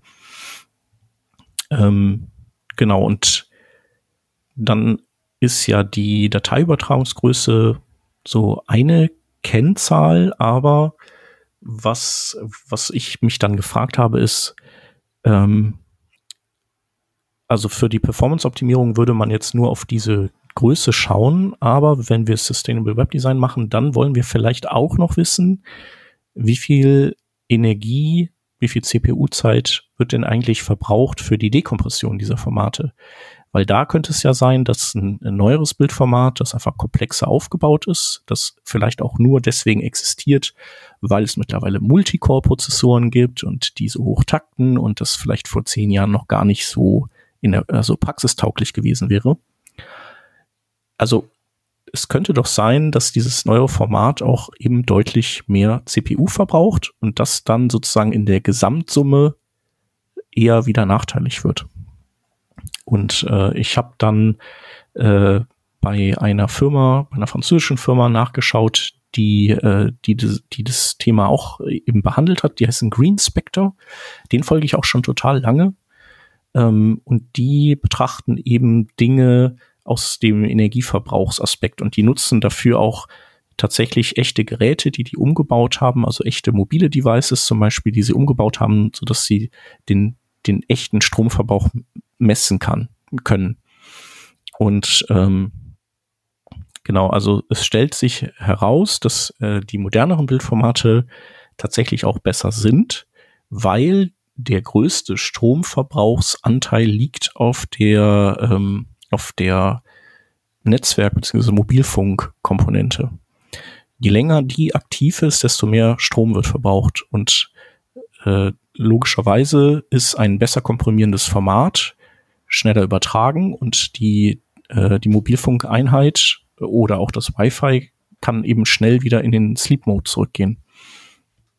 Und äh, auch wenn eben die CPU ein bisschen länger braucht, um äh, AWIF zum Beispiel zu dekodieren, äh, ist äh, AWIF, liegt AWIF trotz allem immer noch vorne in der Gesamtrechnung. Genau, das fand ich auch ganz, ganz interessant. Also diesen, ja, stimmt. Äh, Mobilfunk, also das war ja auch so einer der Aspekte, warum es äh, 3G gab und dann eben später auch LTE, dass, äh, dass die auch unter anderem eben weniger Strom verbrauchen beim, beim äh, Senden und Empfangen. Ja, und was ich jetzt, was man ja auch sagen muss wieder, es ist ja auch verhältnismäßig einfach wieder auch mit Bordmitteln hier was auszutauschen. Ne? Also die Bilder austauschen. Äh, HTML erlaubt hier auch, dass ich Fallbacks definiere ne, mhm. ähm, für meine Bildformate. Das heißt, ich kann für den Notfall der eine Nutzer, der da die alte iOS, Android, keine Ahnung was Version hat oder auf Windows XP unterwegs ist, keine Ahnung was es so alles gibt. Da hat man das alte Format, das wird aber nur übertragen, wenn es wirklich nichts anderes geht. Und dann hast du beide Welten. Ne? Du hast erstmal ähm, den niedrigeren Datentransfer. Äh, mhm. Außer natürlich bei diesen speziellen Kunden, die aber natürlich, ich sag mal, die kleinste Zahl ausmachen. Mhm. Genau, aber also äh, den, den schickst du dann WebP und WebP ist auch schon äh, ein großer Zugewinn gegenüber JPEG. genau, was man vielleicht noch sagen muss zu diesen Bildformaten ist, dass äh, WebP und AVIF ja Derivate von Videoformaten sind, was JPEG nicht ist. Also JPEG ist tatsächlich als nur als Bildformat entwickelt worden und äh, was eben die äh, aus, also diese Abfallprodukte, nenne ich sie jetzt mal von den Videoformaten, was denen gemein ist, ist, dass sie nicht in der Lage sind, ein äh, progressives Bild zu rendern. Das heißt also, die können nicht schon mal Pixel anzeigen, die ersten Pixel anzeigen und dann mit zunehmend einfließenden Daten dann eben sozusagen die restlichen Mosaike einfügen. Das kann JPEG äh, durch dieses Progressive äh, Encoding. Ähm, also das, es kann durchaus sein, dass ein JPEG-Bild trotz allem etwas früher äh, die ersten Pixel auf den Bildschirm bringt und äh, aber dann sozusagen überholt wird äh, von den anderen Formaten. Genau, also wer, wer, wer das, äh, wer das mag und wer das haben möchte, der ähm, muss dann erstmal mit JPEG weiterarbeiten. Ähm, genau, aber da gibt es auch einen potenziellen Nachfolger, der, der hoffentlich, also ich fände es gut, in die Browser kommt und das ist äh, JPEG XL. Ja, okay. Genau. Und dann habe ich mich noch mit einer weiteren Frage beschäftigt, nämlich ähm, jetzt auf Client-Seite haben wir ja äh, rausgekriegt, äh, neuere Bildformate super, äh, so äh, alles gut. Aber wie sieht's denn auf der Encoding-Seite aus? Im Grunde sollte das jetzt keine Riesenrolle spielen, denn äh, jeder, der irgendwie nicht äh, völlig wahnsinnig ist, würde ja äh, serverseitig Bilder nur einmal encodieren und sie dann eben im Dateisystem ablegen und sie einfach fertig dann ausliefern. Ähm, genau, und da ist es so, dass WebP wahnsinnig äh, gut performt. Also WebP lässt sich sehr schnell erzeugen und äh, AWIF ist, äh, ist schon deutlich, also deutlich langsamer. äh, und kann eigentlich dann nur so einigermaßen mithalten, wenn es mehrere CPU-Kerne beschäftigen darf. Genau, und das liegt eben daran, also da ist sozusagen die Arbeit reingeflossen, die Kompression ist halt ungleich komplexer gegenüber den äh, anderen Formaten. Äh, die Dekompression dann weniger, aber eben die Kompression. Und ähm, was wir bei uns im Projekt machen, das ist vielleicht dann auch interessant für die eine oder den anderen, ist, dass wir, also wir haben unseren, äh, unser Bildserver, der, wenn er eine Anfrage kriegt nach einem Bild, dann guckt er eben, ob er so ein erzeugtes Bild rumliegen hat. Äh, wenn er das nicht hat, dann schickt er immer das JPEG erstmal zurück, weil das hat er ja sowieso rumliegen. Und äh, dann legt er sich aber nicht schlafen, sondern hat er sozusagen den, den Besucher oder die Besucherin bedient. Und dann nimmt er das zum Anlass, eben diese Derivate zu erzeugen. Ähm, das ist eigentlich ein, eine ganz gute Herangehensweise, wenn man eben so, äh, also meistens oder oft ist es ja andersrum, dass dann sozusagen das Backend merkt, oh, ich habe jetzt das AWIF nicht, ich baue dir das mal schnell und dann braucht sozusagen der erste Aufruf dieser Ressource relativ lange, ähm, bis sie dann fertig ist und so, wenn man das umkehrt, dann hat man irgendwie die Leute erstmal glücklich gemacht und kann dann sozusagen, ohne dass sie es mitbekommen, dann im Nachgang das noch äh, erledigen. Und man generiert nur die Bilder, die auch irgendwie nachgefragt werden.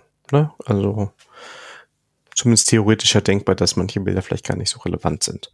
Ja. Aber ich habe schon mal gelernt, wenn wirklich das Generieren eine wichtige Aufgabe ist in meinem Projekt, warum auch immer, dann ist vielleicht WebP die bessere Variante. Genau, also das merkt man auch. Es gibt ja so äh, Cloud, äh, also Cloud eigentlich sind, heißen die anders und wollen mehr können, aber ich nenne es jetzt einfach sozusagen äh, Bildhoster und äh, also Bild-CDNs. Ähm, und Cloudinary ist eben so der bekannteste davon.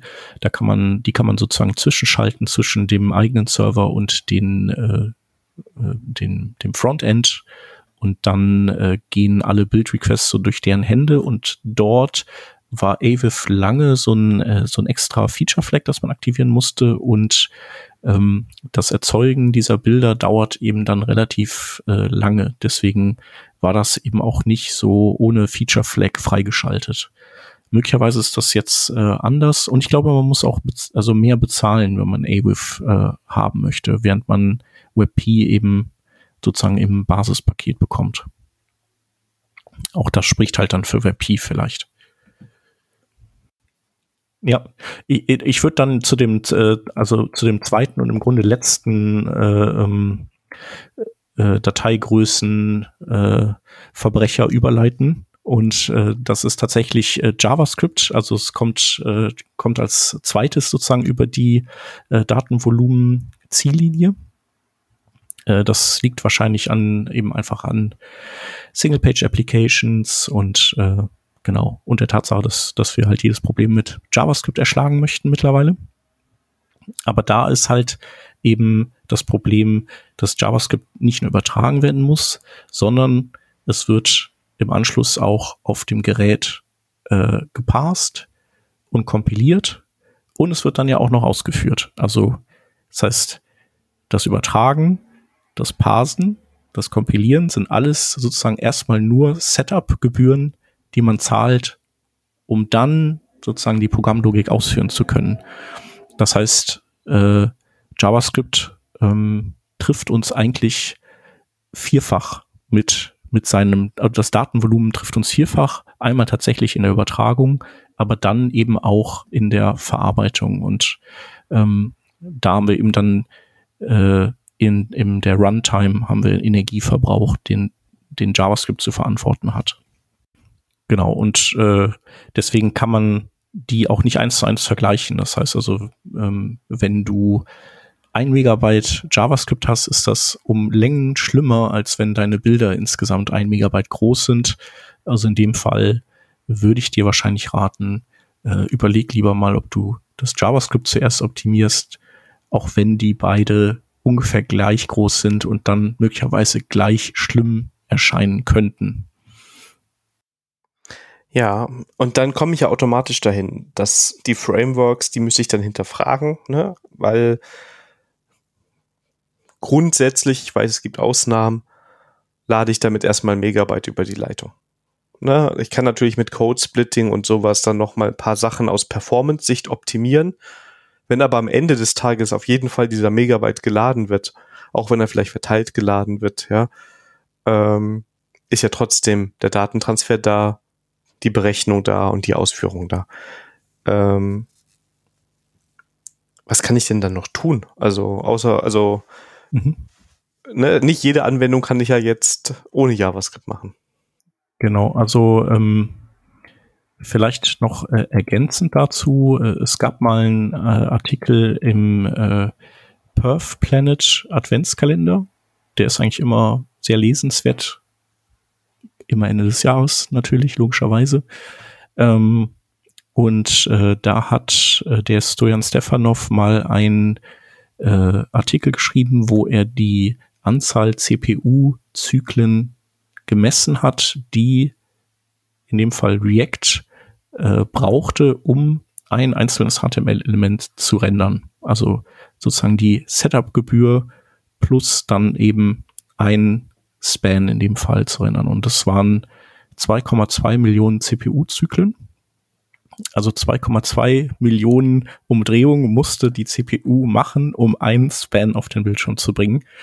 Und ähm, jedes weitere HTML-Element, das er dann noch dazu getan hat, hat eben nochmal 100.000 extra CPU-Zyklen gefressen.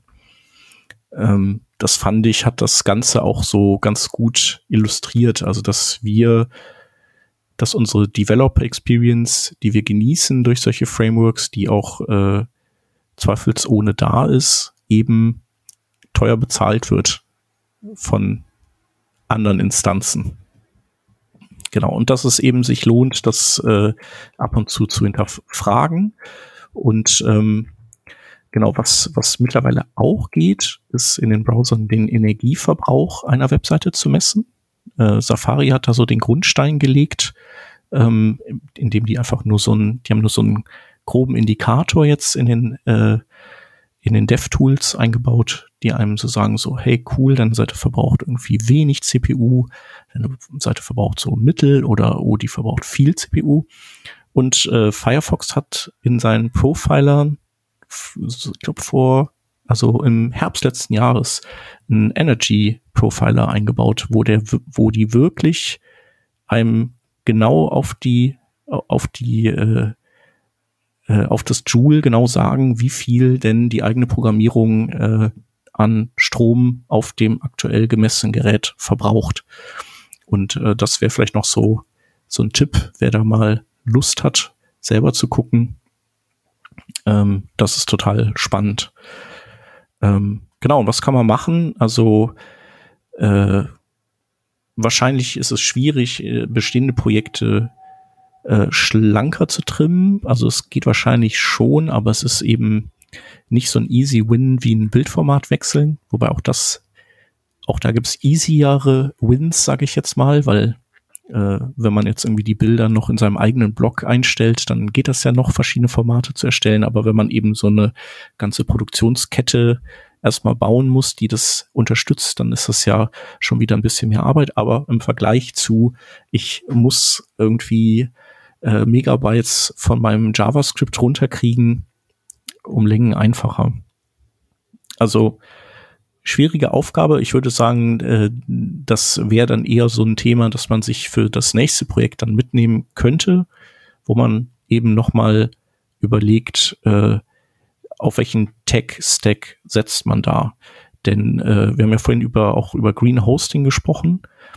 Ähm, ich kann ja relativ einfach sicherstellen, dass mein Hosting äh, erneuerbare Energien nutzt, indem ich eben den passenden Host auswähle.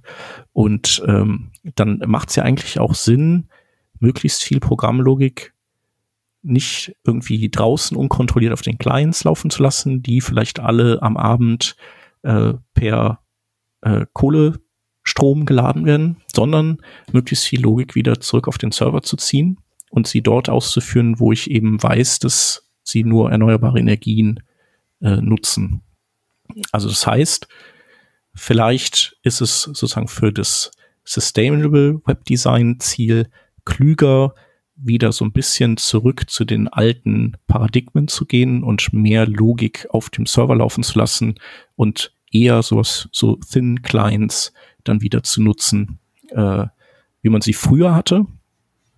Aber weil das natürlich äh, nicht geht, alles genauso wie früher zu haben und man ja immer noch eine gewisse Interaktivität haben möchte, gibt es so Frameworks, die ähm, deren Approach nennt sich HTML over the wire.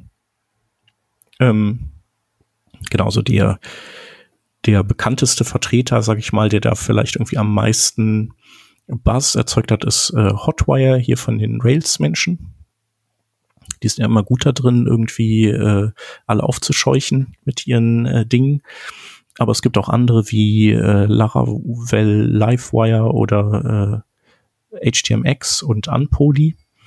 Ähm, die gehen halt hin und sagen, wir bieten eine gewisse Form der Interaktivität, wie du sie von SPAs kennst, aber wir machen das ganze Templating zum Beispiel nicht im Client, sondern das läuft halt weiterhin auf dem Server wir bekommen ein fertiges HTML zugeschickt, das so die, die Änderungen reflektiert und dann gehen wir halt hin und machen eben klassisches DOM-Diffing und packen das dann ins bestehende DOM rein oder wechseln das da aus.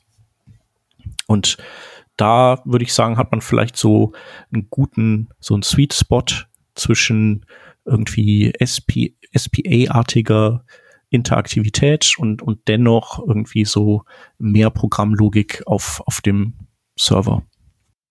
Ja, genau. Also weil ich habe eben auch nur überlegt, äh, Server-Side Rendering, hier was so Next.js, Next und so weiter machen, hätte das Problem auch nicht endgültig gelöst, denn okay, das erste Rendern passiert auf dem Server, das liefert dir ganz viel HTML, aber dann kommt trotzdem der große Klotz JavaScript hinterher, der diese Hydration macht.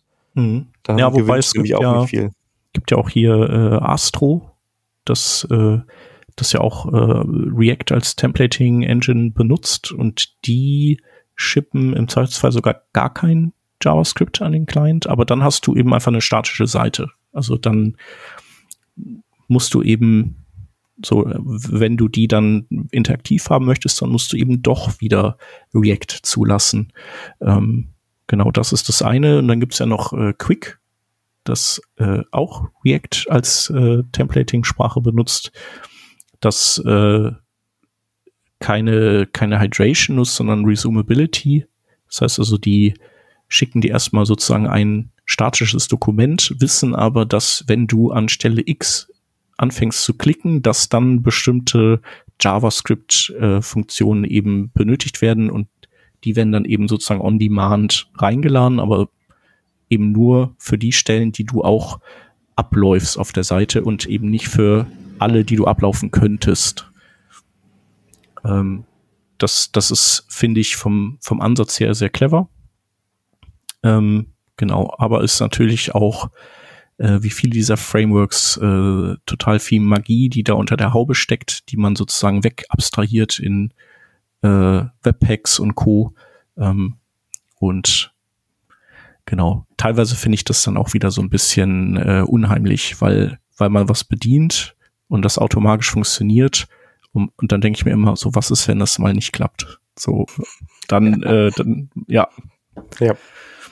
Genau, aber das wären dann so Alternativen, wenn man jetzt sagt, so ein HTML over the wire Ansatz findet man doof oder äh, den so den rein statischen Ansatz findet man äh, sowieso doof, dann könnte man sich eben äh, vielleicht Quick angucken. Spannend, kommt auf die Liste, definitiv. Ähm, wir sind jetzt schon beim Backend. Ähm, da hast du dich ja auch ein bisschen ähm, mit beschäftigt. Kannst du da noch äh, ein paar Worte zu verlieren, was wir denn da noch machen können? Genau, also auch da gilt natürlich äh, eine schnelle Seite, ein schnelles Backend äh, kommt der äh, Nachhaltigkeit zugute, weil wir einfach natürlich weniger äh, Serverressourcen benötigen, um eben den, den gleichen Task durchzuführen oder um eben einfach mehr User zu bedienen. Das heißt also, eine gut optimierte Datenbank ist hilfreich, ähm, äh, Caching-Layer sind hilfreich, äh, einfach kluges, kluges äh, Design.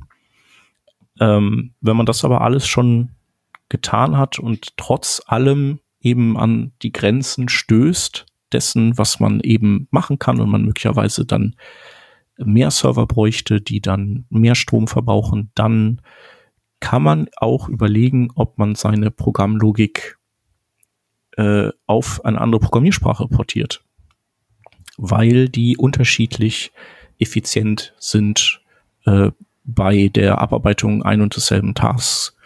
Und da gibt's auch eine interessante Studie, ich glaube von portugiesischen Wissenschaftlern, wenn ich mich nicht äh, irre. Und die haben ähm, so standardisierte äh, algorithmische ähm, ja, Aufgabenstellungen aus, aus einem Projekt, das sich äh, The Computer Language ben Benchmarks Game nennt, genommen und damit 27 Programmiersprachen äh, verglichen. Und ähm,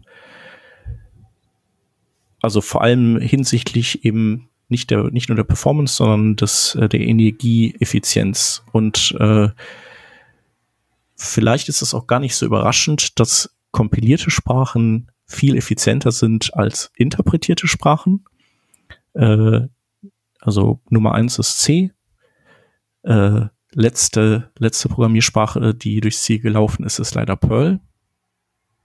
Genau, und äh, so im Grunde gilt dieses, äh, diese Zweiteilung, äh, die kann man sich so merken, bis auf äh, ganz wenige Ausreißer.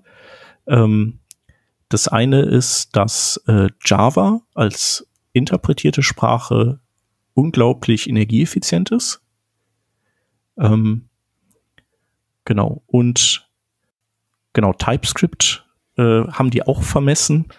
Und äh, TypeScript ist eben deutlich ineffizienter als JavaScript, wobei eben die Frage ist, was bedeutet das? Aber vermutlich äh, ist es einfach der Compile-Schritt, der dann einfach noch zusätzlich dazwischen hängt. I don't know. Oder es ist eben äh, Dino, die die benutzt, das die benutzt haben. Das kann ja auch direkt mit äh, TypeScript arbeiten. Ja. Äh, bei, bei Java muss ich, weil ich weiß, ich habe ein paar Java-Freunde mhm. und Freundinnen in, in, in den Hörern, das ist nicht eine rein interpretierte Sprache. Die machen nämlich, so wie ich das verstanden habe, beides. Die kompilieren erst mhm. und danach wird dieser kompilierte Code, dieser Java-Bytecode von der JVM interpretiert. Okay, also du also hast so ein bisschen, deshalb erklärt es mich auch, warum es besser da steht. Mhm. Ja, wahrscheinlich äh, so ein bisschen wie äh, WASM, dass er sozusagen schon äh, auf ein Format sozusagen vorbereitet wird, wie es dann später auch in der, äh, in der JavaScript Engine dann verwendet wird. Also, ja.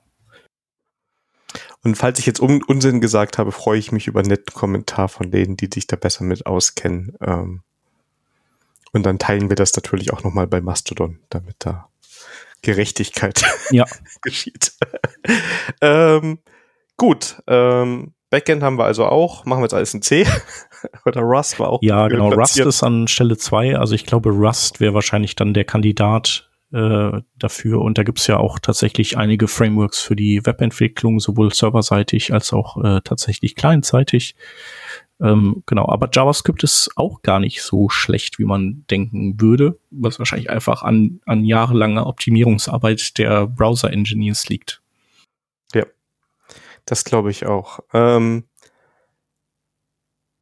die Programmiersprache muss auf Hardware laufen und ähm, da gibt es, glaube ich, einen ganz einfachen Tipp noch, oder? Würde ich sagen. Ja, genau. Das ist äh, der Tipp, ähm, möglichst wenig Abstraktionsschichten zwischen den eigenen Code und die Hardware zu ziehen. Das heißt also, so schön Docker ist, äh, Docker zieht eben einiges an Performance weg für seine eigene Schicht und ähm, genau, also es wäre wär so eine Überlegung, die man tätigen könnte ähm, oder eben einfach eine leichtgewichtigere Abstraktion zwischenschieben. Gut. Haben wir nur noch einen Punkt, ähm, den du eben genannt hast, neben Daten und Datenverarbeitung, nämlich die Displays, wo wir wenig Einfluss haben, was die Clients nutzen aber wo wir selber vielleicht ein bisschen was optimieren können an unseren Maschinen. Genau. Ähm, und zwar äh, gibt es ja, gibt es Unterschiede äh, im Stromverbrauch verschiedener Display-Technologien, insbesondere auch im Zusammenspiel mit dem, was sie anzeigen äh, sollen. Und äh, was ja gerade bei Mobilgeräten und auch so ein bisschen bei Fernsehern äh, im Kommen ist, sind OLED-Displays. Ähm, die, die klassischen Displays sind ja LCD-Displays und die funktionieren so, dass äh, man eine äh, im Prinzip eine Leucht, also die einfachste Version ist, man hat eine komplett leuchtende Hintergrundfläche und darüber liegt eine Schicht aus ähm, äh, ja aus äh, quasi so äh, Flüssigkristallen, die pro Pixel so angesteuert werden können, dass sie den Pixel sozusagen, dass sie wie so eine Sonnenbrille aufziehen oder eben nicht und damit eben Licht durchlassen oder das Licht blockieren. Sonnenbrille deswegen, weil sie, weil sie ja niemals, weil sie niemals in der Lage sind, das ganze Licht zu blockieren. Das heißt also, äh, man wird nie ein, ein richtiges, absolutes Schwarz auf einem LCD-Bildschirm sehen. Und äh, das ist eben das, womit die OLEDs, die Organic-LEDs ähm, auftrumpfen und auch äh, Micro-LED-Displays, nämlich dass sie äh, einzelne, äh, im Prinzip genau, also wie so einzelne Glühbirnen nutzen, äh, wahlweise eben klassische LEDs oder eben organische. Ähm, die aufleuchten, wenn ein Pixel hell sein soll und die eben nicht aufleuchten, wenn ein Pixel nicht hell sein soll. Und äh, dadurch, dass sie eben bei einem Schwarz dann ausgehen, ist das Schwarz an diesem Pixel auch ein absolutes Schwarz. Und man hat wahnsinnig tolle Kontrastwerte. Und sie können auch äh, wahnsinnig hell werden.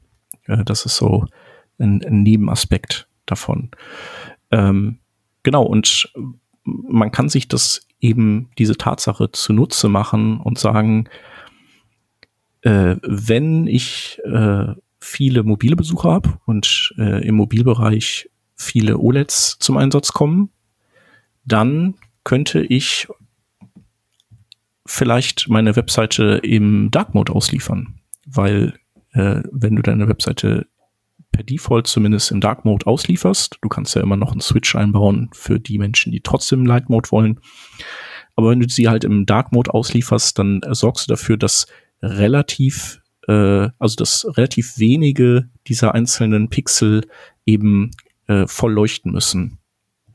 Und äh, das führt dann eben zu einer deutlichen Reduktion des Stromverbrauchs beim anzeigenden Gerät gegenüber eben einem äh, Bright Mode und äh, vor allem auch gegenüber äh, klassischen LED, äh, LCD-Displays. Und ich habe jetzt hier so ein äh, quasi so ein äh, Vergleich, wo äh, Samsung irgendwann mal seine äh, OLED-Displays verglichen hat mit so klassischen LED, äh, äh LCDs. Und äh, da verbraucht zum Beispiel ein äh, oder das OLED bei einem normalen Foto nur noch äh, 80 Prozent der Energie, die ein LCD verbraucht hätte und bei so einem richtigen äh, Dark Mode Interface eben nur noch 40 Prozent.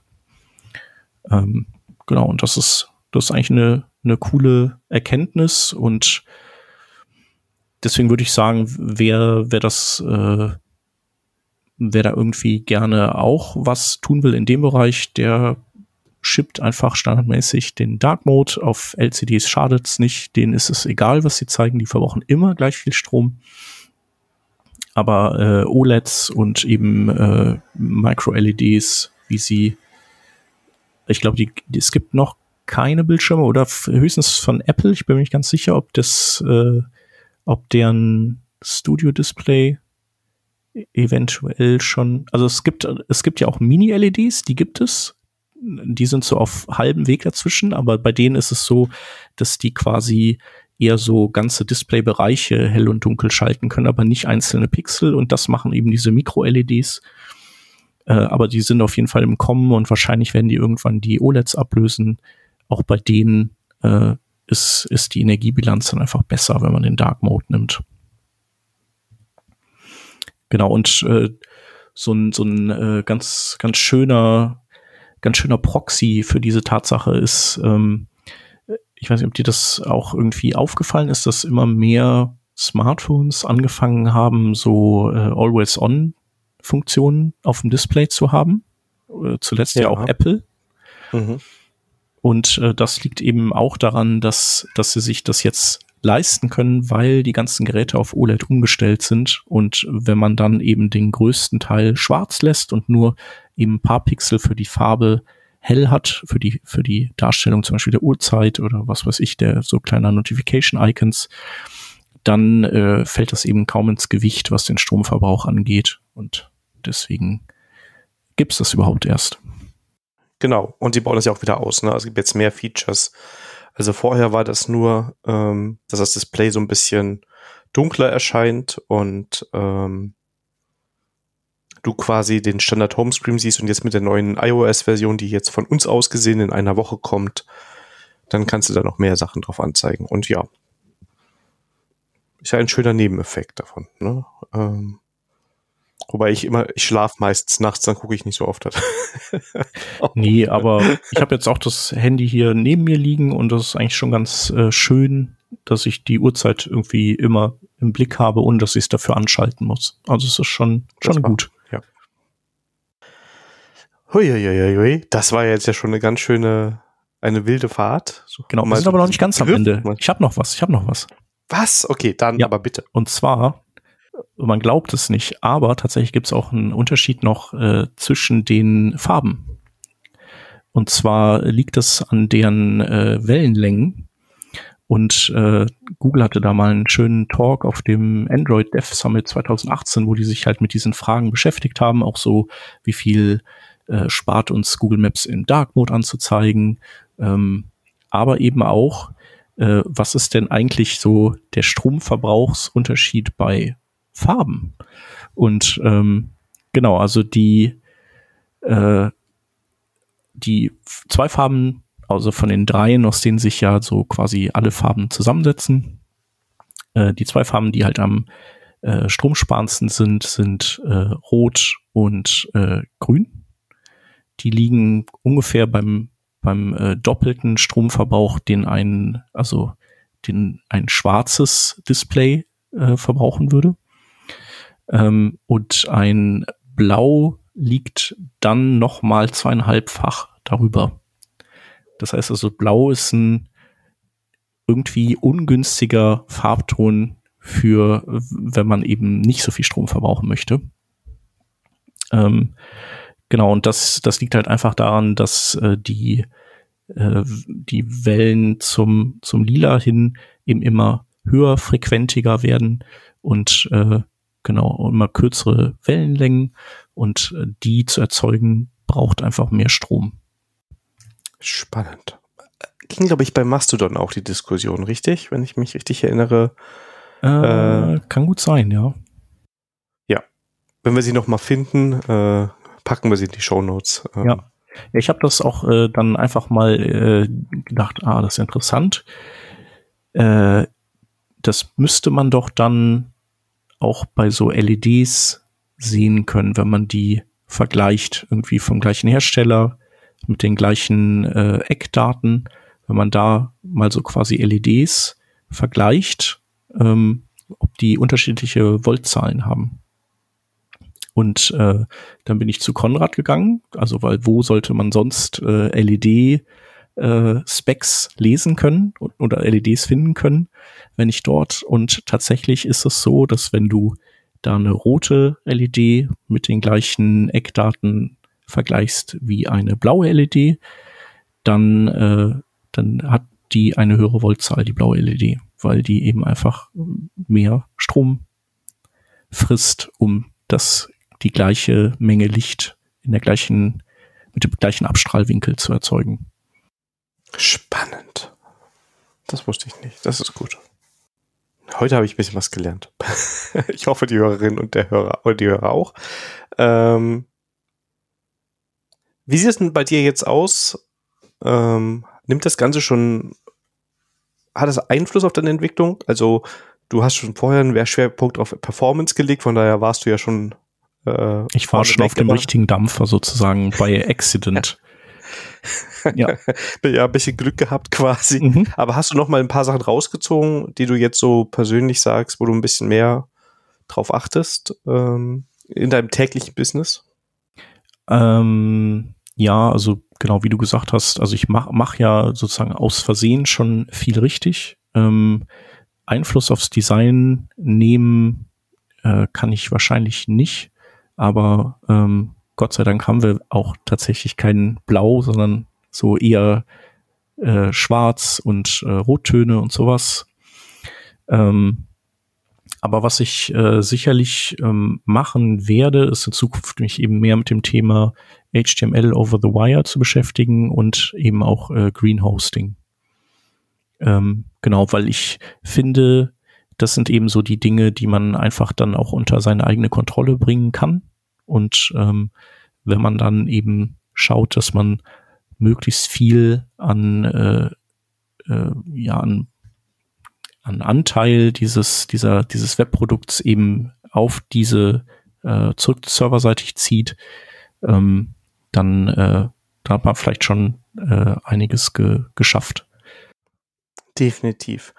Ähm, siehst du sonst noch Entwicklungen in dem Bereich oder Trends, die so in den nächsten Jahren auf uns zukommen? Oder äh, sind wir so mittendrin, dass sowieso alles gerade neu ist?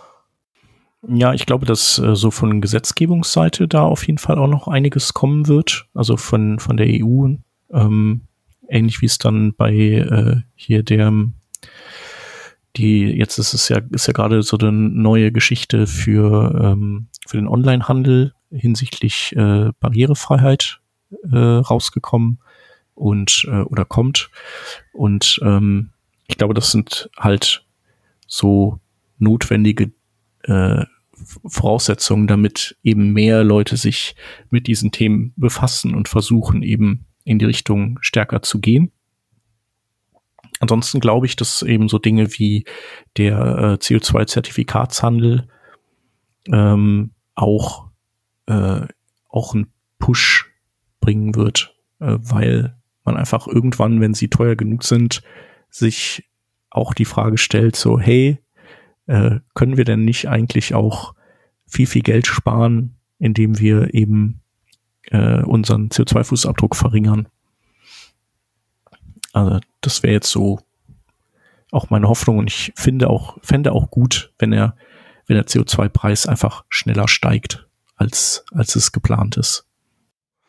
Ja, ähm, würde ich so, würde ich so mitgehen. Ja, ich glaube, es ist länger als unsere erste Folge. Ich habe jetzt gar nicht geguckt, was äh, unsere, wie viel wir über View damals gesprochen haben. Das weiß ich auch nicht, aber ich weiß, dass wir draußen im, in, in einem Park auf einer Parkbank saßen und wir, glaube ich, auch irgendwelche äh, so Neighborhood-Geräusche irgendwie auch aufgefangen ja. haben. Äh, könnte mir vorstellen, dass wir es vielleicht nicht so lange auf der Bank ausgehalten haben wie jetzt. Wobei, ich es geht auch noch. Also es ist jetzt, es könnte auch schlimmer sein, sage ich jetzt mal. Ja, ich finde es eine gute Länge. Also mhm. das ist, ähm, ist hier bei dem Format sowieso hängt. Wir reden so lange, wie wir möchten. Ja? so wie bei alles gesagt. Ja. Kennst du die? Äh, von, von, der Zeit sind die, ne? Ja, ja, genau. Da gibt's so, genau, äh, gibt's Folgen, die sind neun Stunden lang. Das ist echt einfach nur komplett äh, irre. Da hilft, also sonst ist ja mein, mein Tipp, äh, ich höre viele Podcasts mit anderthalbfacher Geschwindigkeit, manchmal sogar doppelt, da hängt immer ein bisschen von den Gästen drin. Mhm. Manche Podcasts geht das aber auch nicht, habe ich festgestellt. Die kann ich nicht genießen, wenn ich sie nicht, wenn die so schnell sind. Aber neun Stunden, das ist ja auch doppelte Geschwindigkeit noch extrem ja, lang. Richtig. Also ich habe, glaube ich, nur abends. einmal geschafft, eine Folge komplett zu hören. Da war ich äh, aus Friesland zurück äh, auf dem Weg nach Düsseldorf. Und da war auch dann der hier der Hamburger Elbtunnel irgendwie dicht.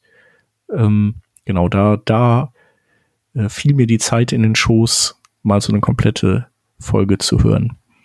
Aber ansonsten ist das auch nicht zu machen. Da sind wir ja noch moderat hier gewesen. Ja. Genau. Shep, ich danke dir für, für deine Zeit und ja. für diesen massiven Input. Ähm, ich hoffe, also ich habe auf jeden Fall viel rausgezogen und darum geht's ja eigentlich nur hier in diesem Podcast. Ne? Genau. Also Menschen hören mir zu, wie ich Sachen lerne. Und ähm, dafür danke ich wieder allen sehr. Ich hoffe, es hat gefallen. Wenn es gefallen hat, kann man das bewerten auf der Plattform der Wahl. Schaut auch mal bei Working Draft vorbei oder auf der Webseite vom Shep. Da erscheint ja auch ab und zu mal was. Ganz selten. Ähm, aber da sind aber zumindest dann, Links zu anderen Dingen. Ja. Und ähm, ja, wie gesagt, über Bewertung freuen wir uns oder auch einen netten Kommentar bei Mastodon, wo ihr uns auch beide finden könnt. Ähm, das war's mit dieser Folge. Ich danke euch herzlich für eure Zeit und wünsche euch noch eine tolle Zeit. Bis bald. Tschüss. Tschüss. Tschüss.